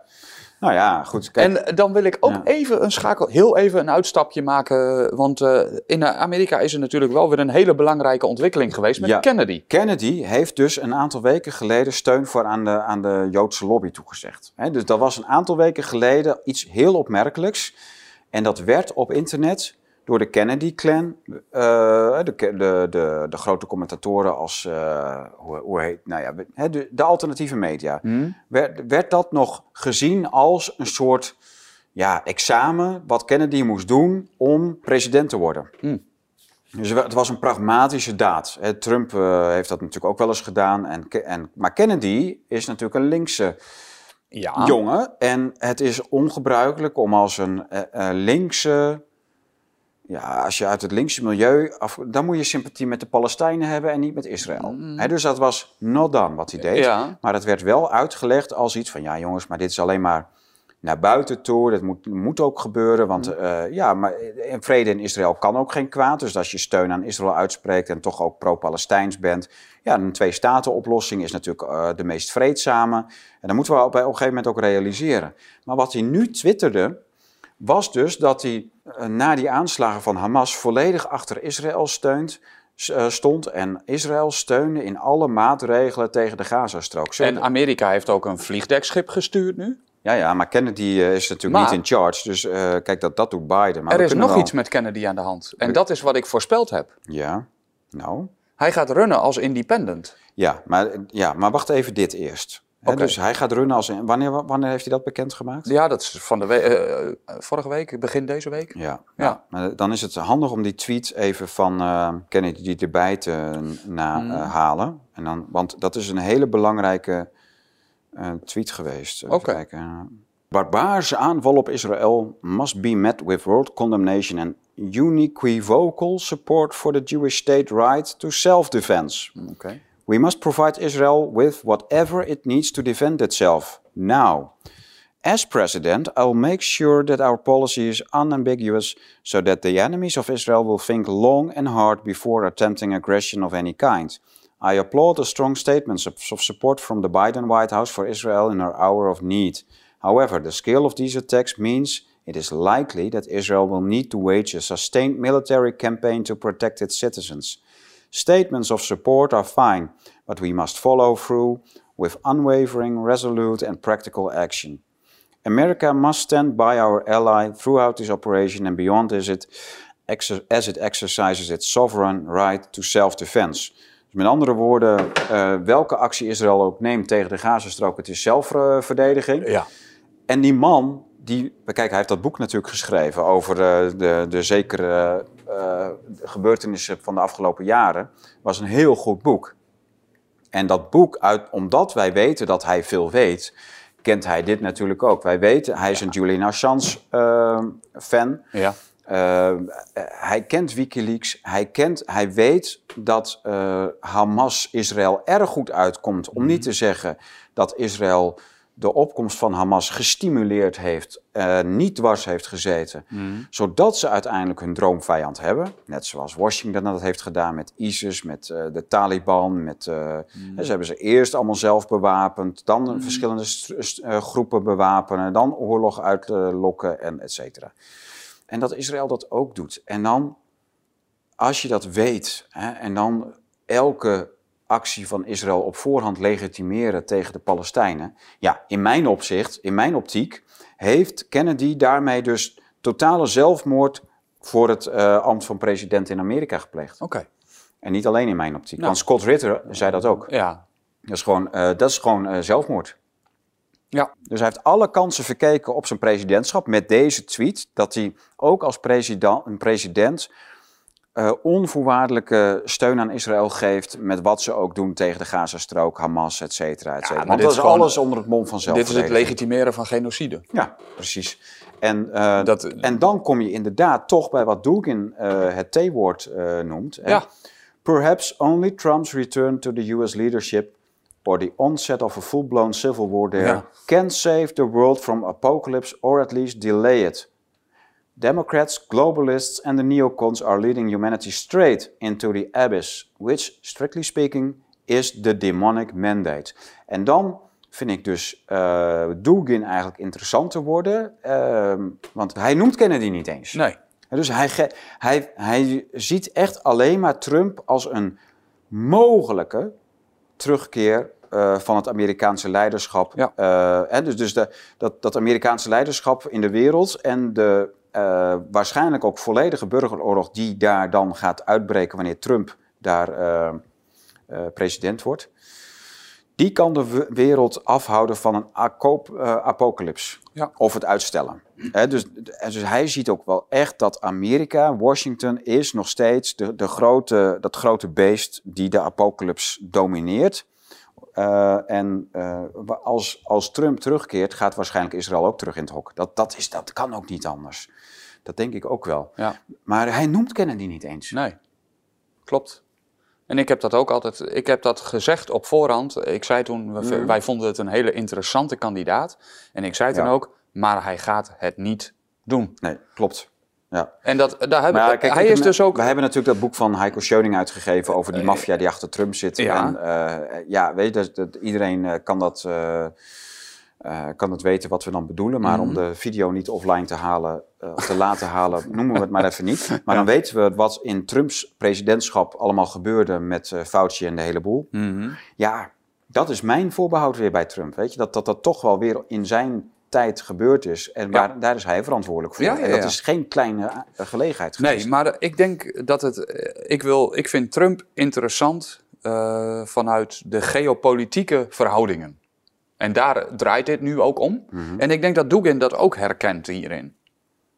Geopolitiek gezien heeft Trump natuurlijk een aantal hele mooie dingen gedaan. Ja. Eh, hij heeft geen oorlogen begonnen, hij heeft er een paar geëindigd. Ja, Maar je zou ook kunnen zeggen dat hij een van de allergrootste strijdtonelen van de afgelopen eeuw of twee eeuwen in het zadel heeft geholpen. Hmm. En dat, dat ben ik dan weer met Heiko Schöning eens. ja, Voor mij is het ook een kwestie van, hè, met dat stuk van Dugin, van het zijn hele interessante geluiden. En ja. ook op dit gebied zie je dat Alexander ehm eh, Mercouris in Londen eh, en eh, Scott Ritter, McGregor, Dugin, dat zijn hele, hele interessante mensen om in de gaten te houden. Die blijven kalm, die hebben een, een visie, die hebben een ideologie, die hebben een framework waar ze dingen in kunnen zien en in plaatsen. En ze verschillen wel een beetje van elkaar, maar ook weer niet heel veel. Hmm. En dat, dat vind ik dus het interessante, dat ehm, je moet deze mensen blijven volgen. Hou op met die, met die klote filmpjes van die onthoofdingen. Kijk ze gewoon niet, joh. Je hebt ze het niet nodig. We hadden het ook bij ISIS niet nodig om te weten, om erachter te komen wat er nou eigenlijk speelde. We zitten nu kort achter het evenement, hè, wat Ha- Hamas eh, eh, geïnstigeerd heeft. Dus er, er is al heel veel vraagtekens bij te zetten, bij te plaatsen. Ja. Maar dit soort mensen, zoals die ik net noemde, die vier, en er zijn er meer, en ze, ze pleiten ook allemaal voor de rust. Hou je, hold your horses, Mhm. hou, je, hou je paarden bij de, eh, in, hou je in. Want het, het legitimeren van elke mogelijke actie die Israël zou kunnen doen ter zelfverdediging, is natuurlijk gewoon totaal... eh, dat is gewoon totale destructie. Dat is gewoon een apocalyps van de wereld. Hij Ja. schreef dat ook. Hè? Dus Ja. It can save the world from apocalypse or at least delay it. En dat is gewoon de situatie waar we in zitten. Iedereen die weet hoe de geopolitieke situatie in de wereld ligt, weet dat, net als in de Koude Oorlog, een apocalyps om de hoek ligt. Het is, het is flinterdun waar, hoe, hoe ver we daarvan af zijn. Ja. En één gek kan die apocalyps in gang zetten. Dus eh, het kan allemaal zijn, eh, duizend eh, dode Israëli's, het kan allemaal zijn. We hebben hier de, de- het De staartjes, het ja. van, Ja. met, met cijfers. Klopt. Even kijken hoor, van de afgelopen jaren alleen maar in Palestina, Israël. We hebben natuurlijk al de cijfers genoemd in Nagorno-Karabakh. Joh, als je echt emotioneel wil zijn, dan, eh, dan spring je van een flatgebouw vanwege alle onuitstaanbare moorden die er overal in de wereld gepleegd worden. Want die dodenaantallen in Israël en Palestina verbleken bij andere slagvelden wereldwijd 500.000 dode Oekraïners in de afgelopen 10 jaar. 500.000. Dan heb je natuurlijk Nagorno-Karabakh. In Afrika diverse strijdtonelen. Daar zitten allemaal westerse agitatoren bij. Dus Washington, Tel Aviv, Brussel, iedereen doet erin mee. Het, dat, is echt, eh, ze- eh, dat, is, dat is echt verschrikkelijk. En dan heb je dat, dat staartje van... eh, ja, dat gaat ook op Twitter rond. The human cost of the Israeli-Palestinian conflict. Israeli-Palestinian deaths, deaths and injuries documented by the UN. Dus het zijn officiële VN-cijfers. Tussen 2008 en 2020 zijn er 5.500 Palestijnen gesneuveld en 250 Israëli's. En met alle respect, dat is nou niet iets om een soort doomsday-machine over... eh, er komt dan 2021 en 2022 overheen, dus dat zal wel eh, flink, flink meer zijn nu. Maar dat is niet iets waarvoor je nou echt de wereld doomsday-machine voor in werking moet stellen. Toch? Ja, Oké. absoluut. Menno, de camera's zijn klaar. Ja, Hebben wij eigenlijk alles gezegd? De accu's lopen leeg, moet ik zeggen. Ja, dat wel, ja. ja, hebben we alles gezegd. Ja, we werken langzamerhand wel echt naar een climax toe. Ja. Eh, verkiezingen komen eraan, in Nederland natuurlijk. Mhm. Ehm, Maar dan gaan we het gewoon een andere waanzinbar over Ja. doen. Ik vind het wel eh, welletjes. Het gaat Ja. alleen dus over Israël, de waanzin in de wereld en in het Midden-Oosten. En vooral in Israël en Palestina. Wat is Ja, onze is die- conclusie is die waanzin- hierin? Ja, nou, hold your horses. Gewoon hou je rust. Eh, niemand is gelijk antisemiet, niemand is gelijk moslimhater. Hou op met die emotionele taal en eh, zeker naar mij toe. Het gaat erom, wil je erachter komen over wat er speelt, wat er aan de hand is? Ja, en eh, al het andere is gewoon een totale versimpeling van de situatie. En je wil, extreme bewustzijnsvernauwing moeten we voorkomen. Blijf rustig, blijf breed kijken. En kanten kiezen is niet iets voor deze tijd meer. Dit is echt, de situatie in de wereld is zo verschrikkelijk fragiel. Nu ook geworden, maar dat was het natuurlijk al door Oekraïne. Maar dat is het nu nog extra geworden. Vanwege vooral de emoties in onze hoofden. Dus dat is echt de grote motor van die apocalyps. Er moet iets gedaan worden eh, om, eh, om welke actie dan ook te legitimeren.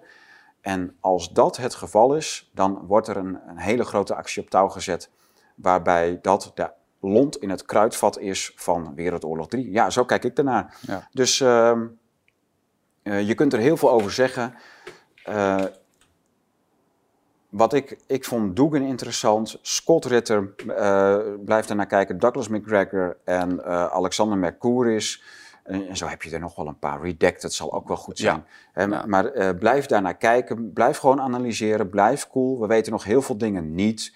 Blijf in kaart brengen. Het is uiteindelijk een, eh, ja, een verschrikkelijke gebeurtenis, maar die zijn er heel veel. Want eh, Israël eh, heeft ook geen schone handen. En dan heb ik het echt niet over de Palestijnse gebieden. Dat is een hele nare situatie.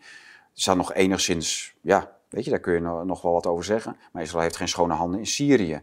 Niet in Azerbeidzjan en Armenië, Nagorno-Karabakh. Ze hebben geen schone handen ten aanzien van die satanische cultuur die wij eh, ook al hele lange tijd eh, ja, moeten verdragen. Dus die joods-christelijke beschaving was die er maar, maar Israël is daarvan wel in de laatste plaats een representant. En eh, ja, dat is Hamas ook niet. Nee, dat klopt. Maar ja, dan hebben we ook gezien aan de hand van Wikileaks dat daar hele rare mechanismen achter schuil gaan. Bedankt voor het kijken. Wij gaan lekker de humidor, ja, die ziet u nu niet, Kijk, deze prachtige humidor van mijn vriend Christian. Eh, we gaan lekker nog eh, eentje uitroken en eh, van de prachtige spullen genieten. Als u nou zegt van, joh, ik ben ook een vervent sigarenliefhebber. Steek dan eerst een sigaar op voordat u de wereld in brand steekt. Want daar is de wereld meer bij gebaat dan Dan het alternatief. Ja, ja. ja.